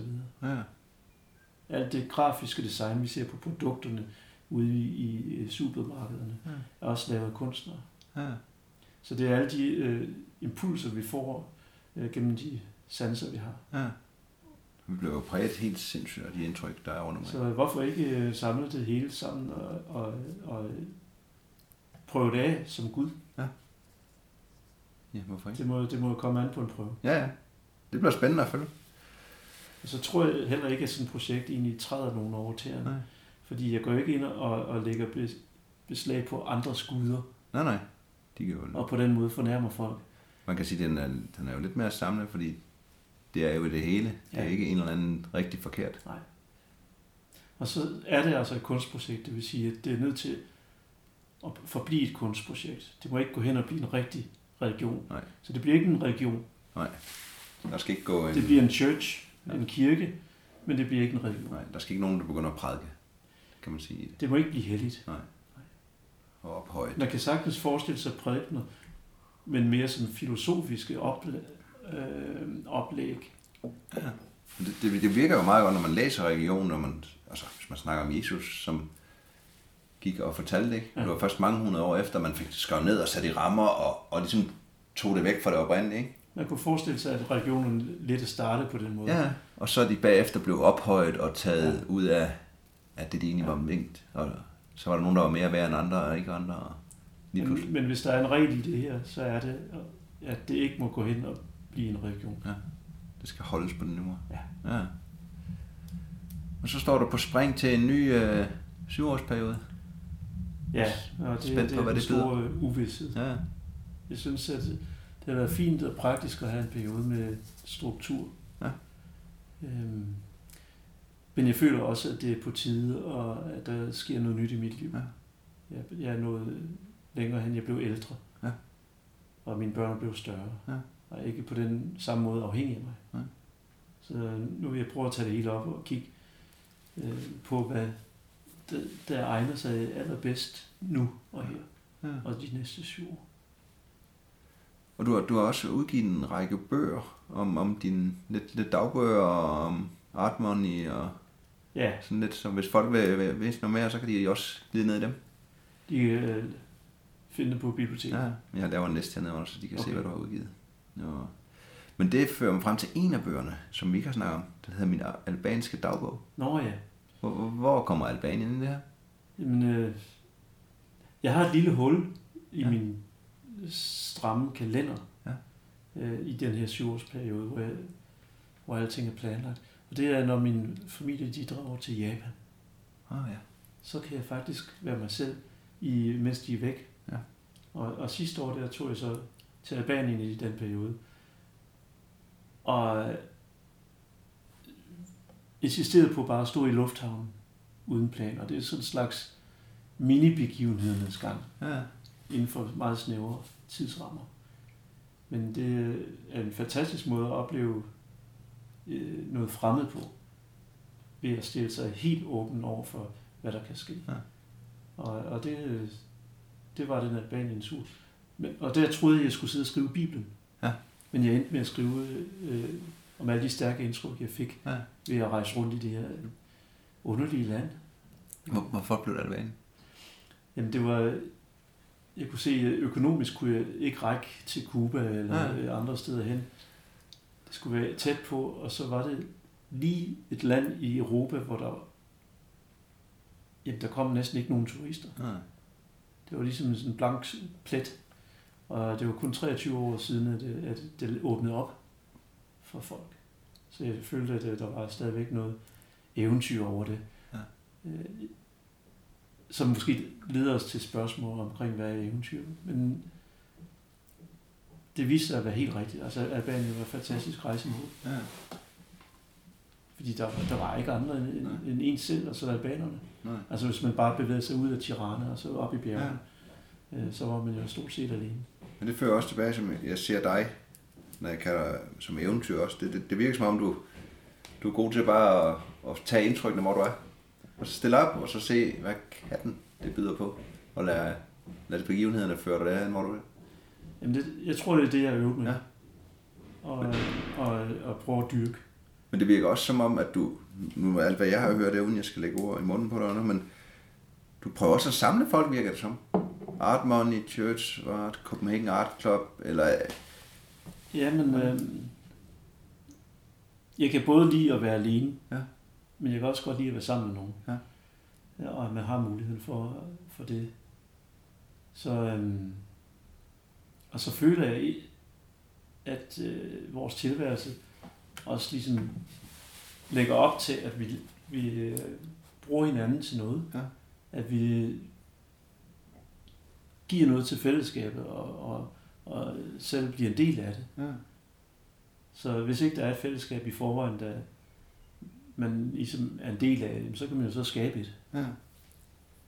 Og det kommer der mange ja. gode ting ud af, synes jeg. Så du får skabt eventyr i din hverdag, kan man sige. Ja, det kan sådan ja. set være, være hvor som helst. Ja. Øhm. Og det, det, er, også... det har jeg været nødt til ligesom at, at krummentere ved at, at slå mig til togs med, og, og finde de små eventyr i en, i en periode, hvor jeg ikke har haft de store økonomiske midler eller tid til ja. at, at, at fare rundt. Men også det, jeg synes, der kendetegner en eventyr, det er den her evne til at sige, nu er jeg sådan her i mit liv, jamen så får jeg eventyr i det, jeg kan. Ja. Altså er det en gåtur hernede af Frederiksberg, øh, og går her og kigger, mm. eller er det nu står og maler? Altså det er jo det, der er eventyr. At man kan tage det hvor, hvor som helst. Det har jeg i hvert fald gjort i, i, i en periode. Og så har man mulighed nogle gange for så at tage en rejse, som du siger, Albanien, eller for mit vedkommende, jeg skal ud og, og padle med min datter igen. Ikke? Eller, ja. altså, så tager man nogle, nogle større ting. Jeg har lige købt en billet til Ungarn, ja. og, øhm, og det bliver nok en gentagelse af, hvad jeg gjorde sidste år. Altså, jeg tager ud og siger farvel i lufthavnen til ja. kone og børn, og så to timer senere, så flyver jeg til Budapest. Hvor længe har du i periode? Der har jeg 20 dage. Der mangler nogle syvtal. Der mangler, jeg må 21. 21 ja, ja. meget altså, bedre. Ja. Men jeg skal hente dem igen i lufthavnen. Okay, det må det så være dag 21. Håber du så igennem din kunst, når vi sidder her med billederne, at, håber du, folk får et eventyr i at, at se på kunsten? Eller hvordan, hvordan, hvordan, hvordan føler du, ja, kunsten kommer ud? Det synes jeg er berigende, hvis man kan åbne folks øjne op til den verden, man selv har skabt. Ja. Og invitere dem indenfor. Ja. Og, og pege på dit og dat. Ja. Det, det er faktisk meget fed oplevelse. Og, og på samme måde også fedt at komme ind i andre folks verdener. Ja. Ikke? Altså, nu har, nu har vi lige fået kontakt til en russisk verdensmester i skak, som var hjemme og spise hos os. Ja. Det var ligesom Rusland kom ind i stuen. Og der følte jeg, at jeg havde meget privat lilleput eventyr derhjemme. Ja. Øh, ham, ham og hans datter skal vi besøge i Malmø her på søndag. Men de er, kommunikerer på en helt anden måde, end vi gør. Ja. Og øhm, det, det synes jeg, det kan et eller andet. Ja. Og det er lidt og, og jeg glæder mig, ja. ikke fordi jeg snakker godt med ham, for han snakker næsten ikke. Ja. Jeg glæder mig, fordi han åbner sin verden, som jeg kan kravle ind i. Ja. Og se noget for mig eksotisk og fremmed. Er det, du håber på, når dit billede bliver hængt op i en stue, eller et kontor, eller noget andet, at, at, at det bringer to verdener sammen? Eller? Ja, i bedste fald. Ja. Spændende. Så har jeg en ting, jeg har noteret her, som jeg er lidt spændt på at høre om. Syv sekunder nøgen på Wall Street. Hvor ligger den hen? det skulle gå hurtigt. Øh, men altså, syv sekunder nøgen på Wall Street er faktisk lang tid. Ja. Det var en, en performance, som var møntet på at påvirke øh, verdensøkonomien ved hjælp af Art Money. Så jeg havde to Art Money med som en slags øh, vejviser, ja. der skulle omdirigere verdensøkonomien. Og det skulle selvfølgelig være på Wall Street. Ja.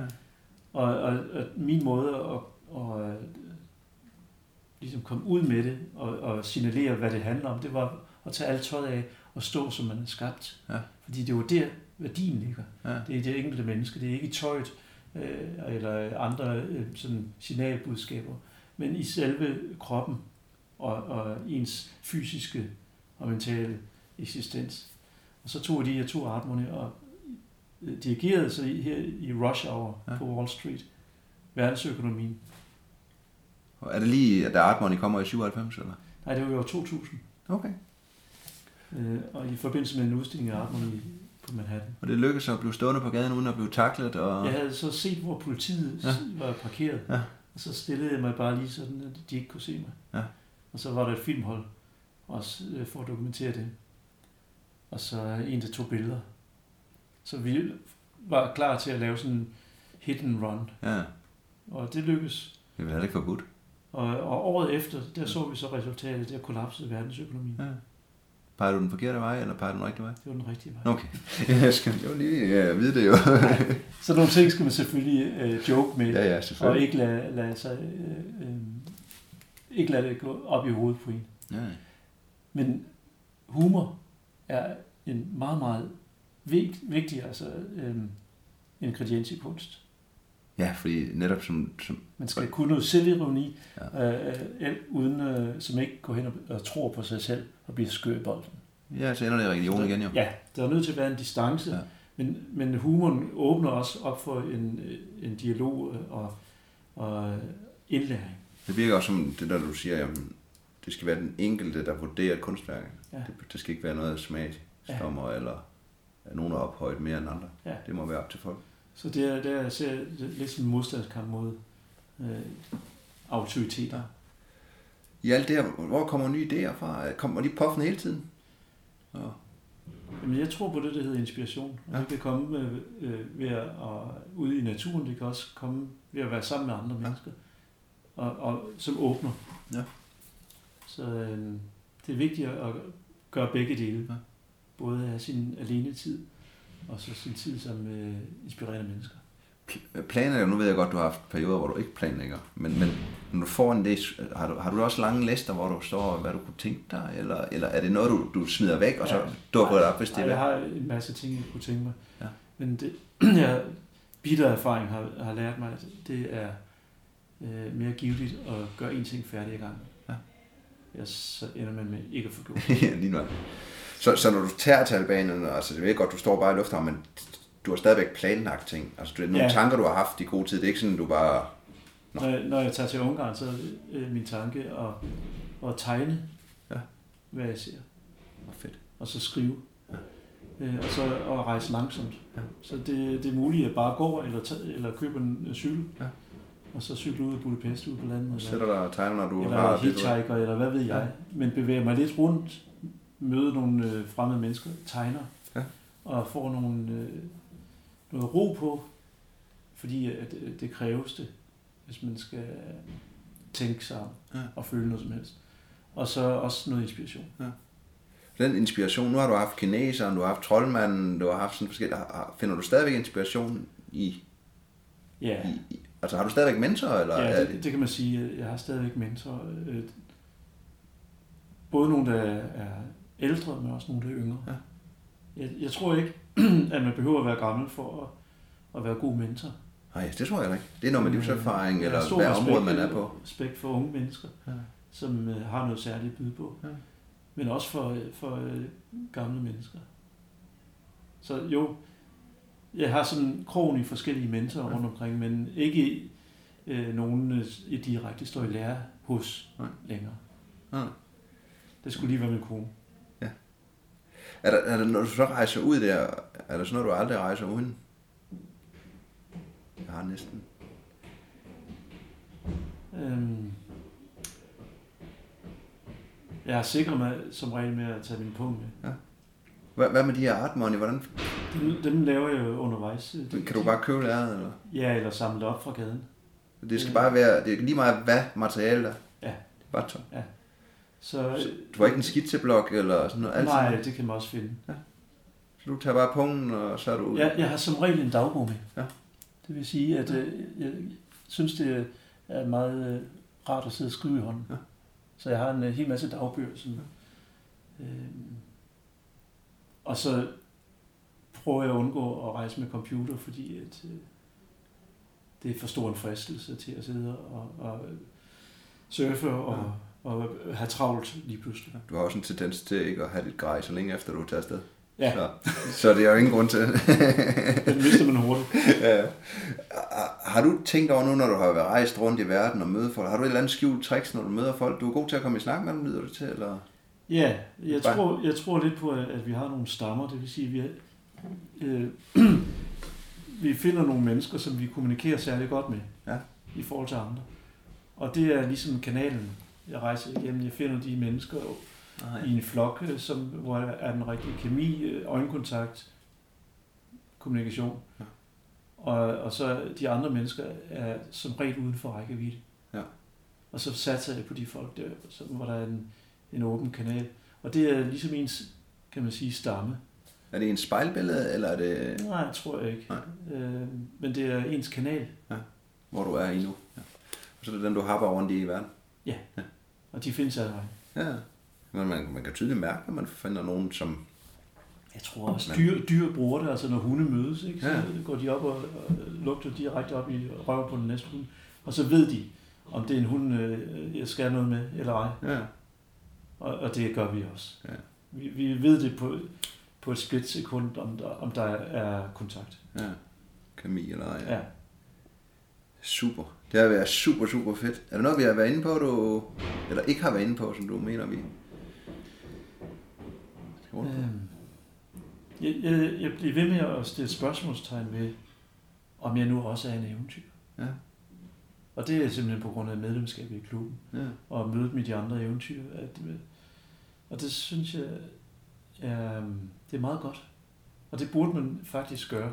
Lever jeg det liv, jeg øh, synes er allermest spændende, eller har mest lyst til? Ja. Og stille sig det spørgsmål hver dag. Og det er jo tilbage igen til dine syvårsplaner at revidere og sige... Jeg tror, det er meget vigtigt at revidere øh, dagligt, altså om, ja. om lever man bare automatisk, eller øh, lever man øh, med vilje. Ja.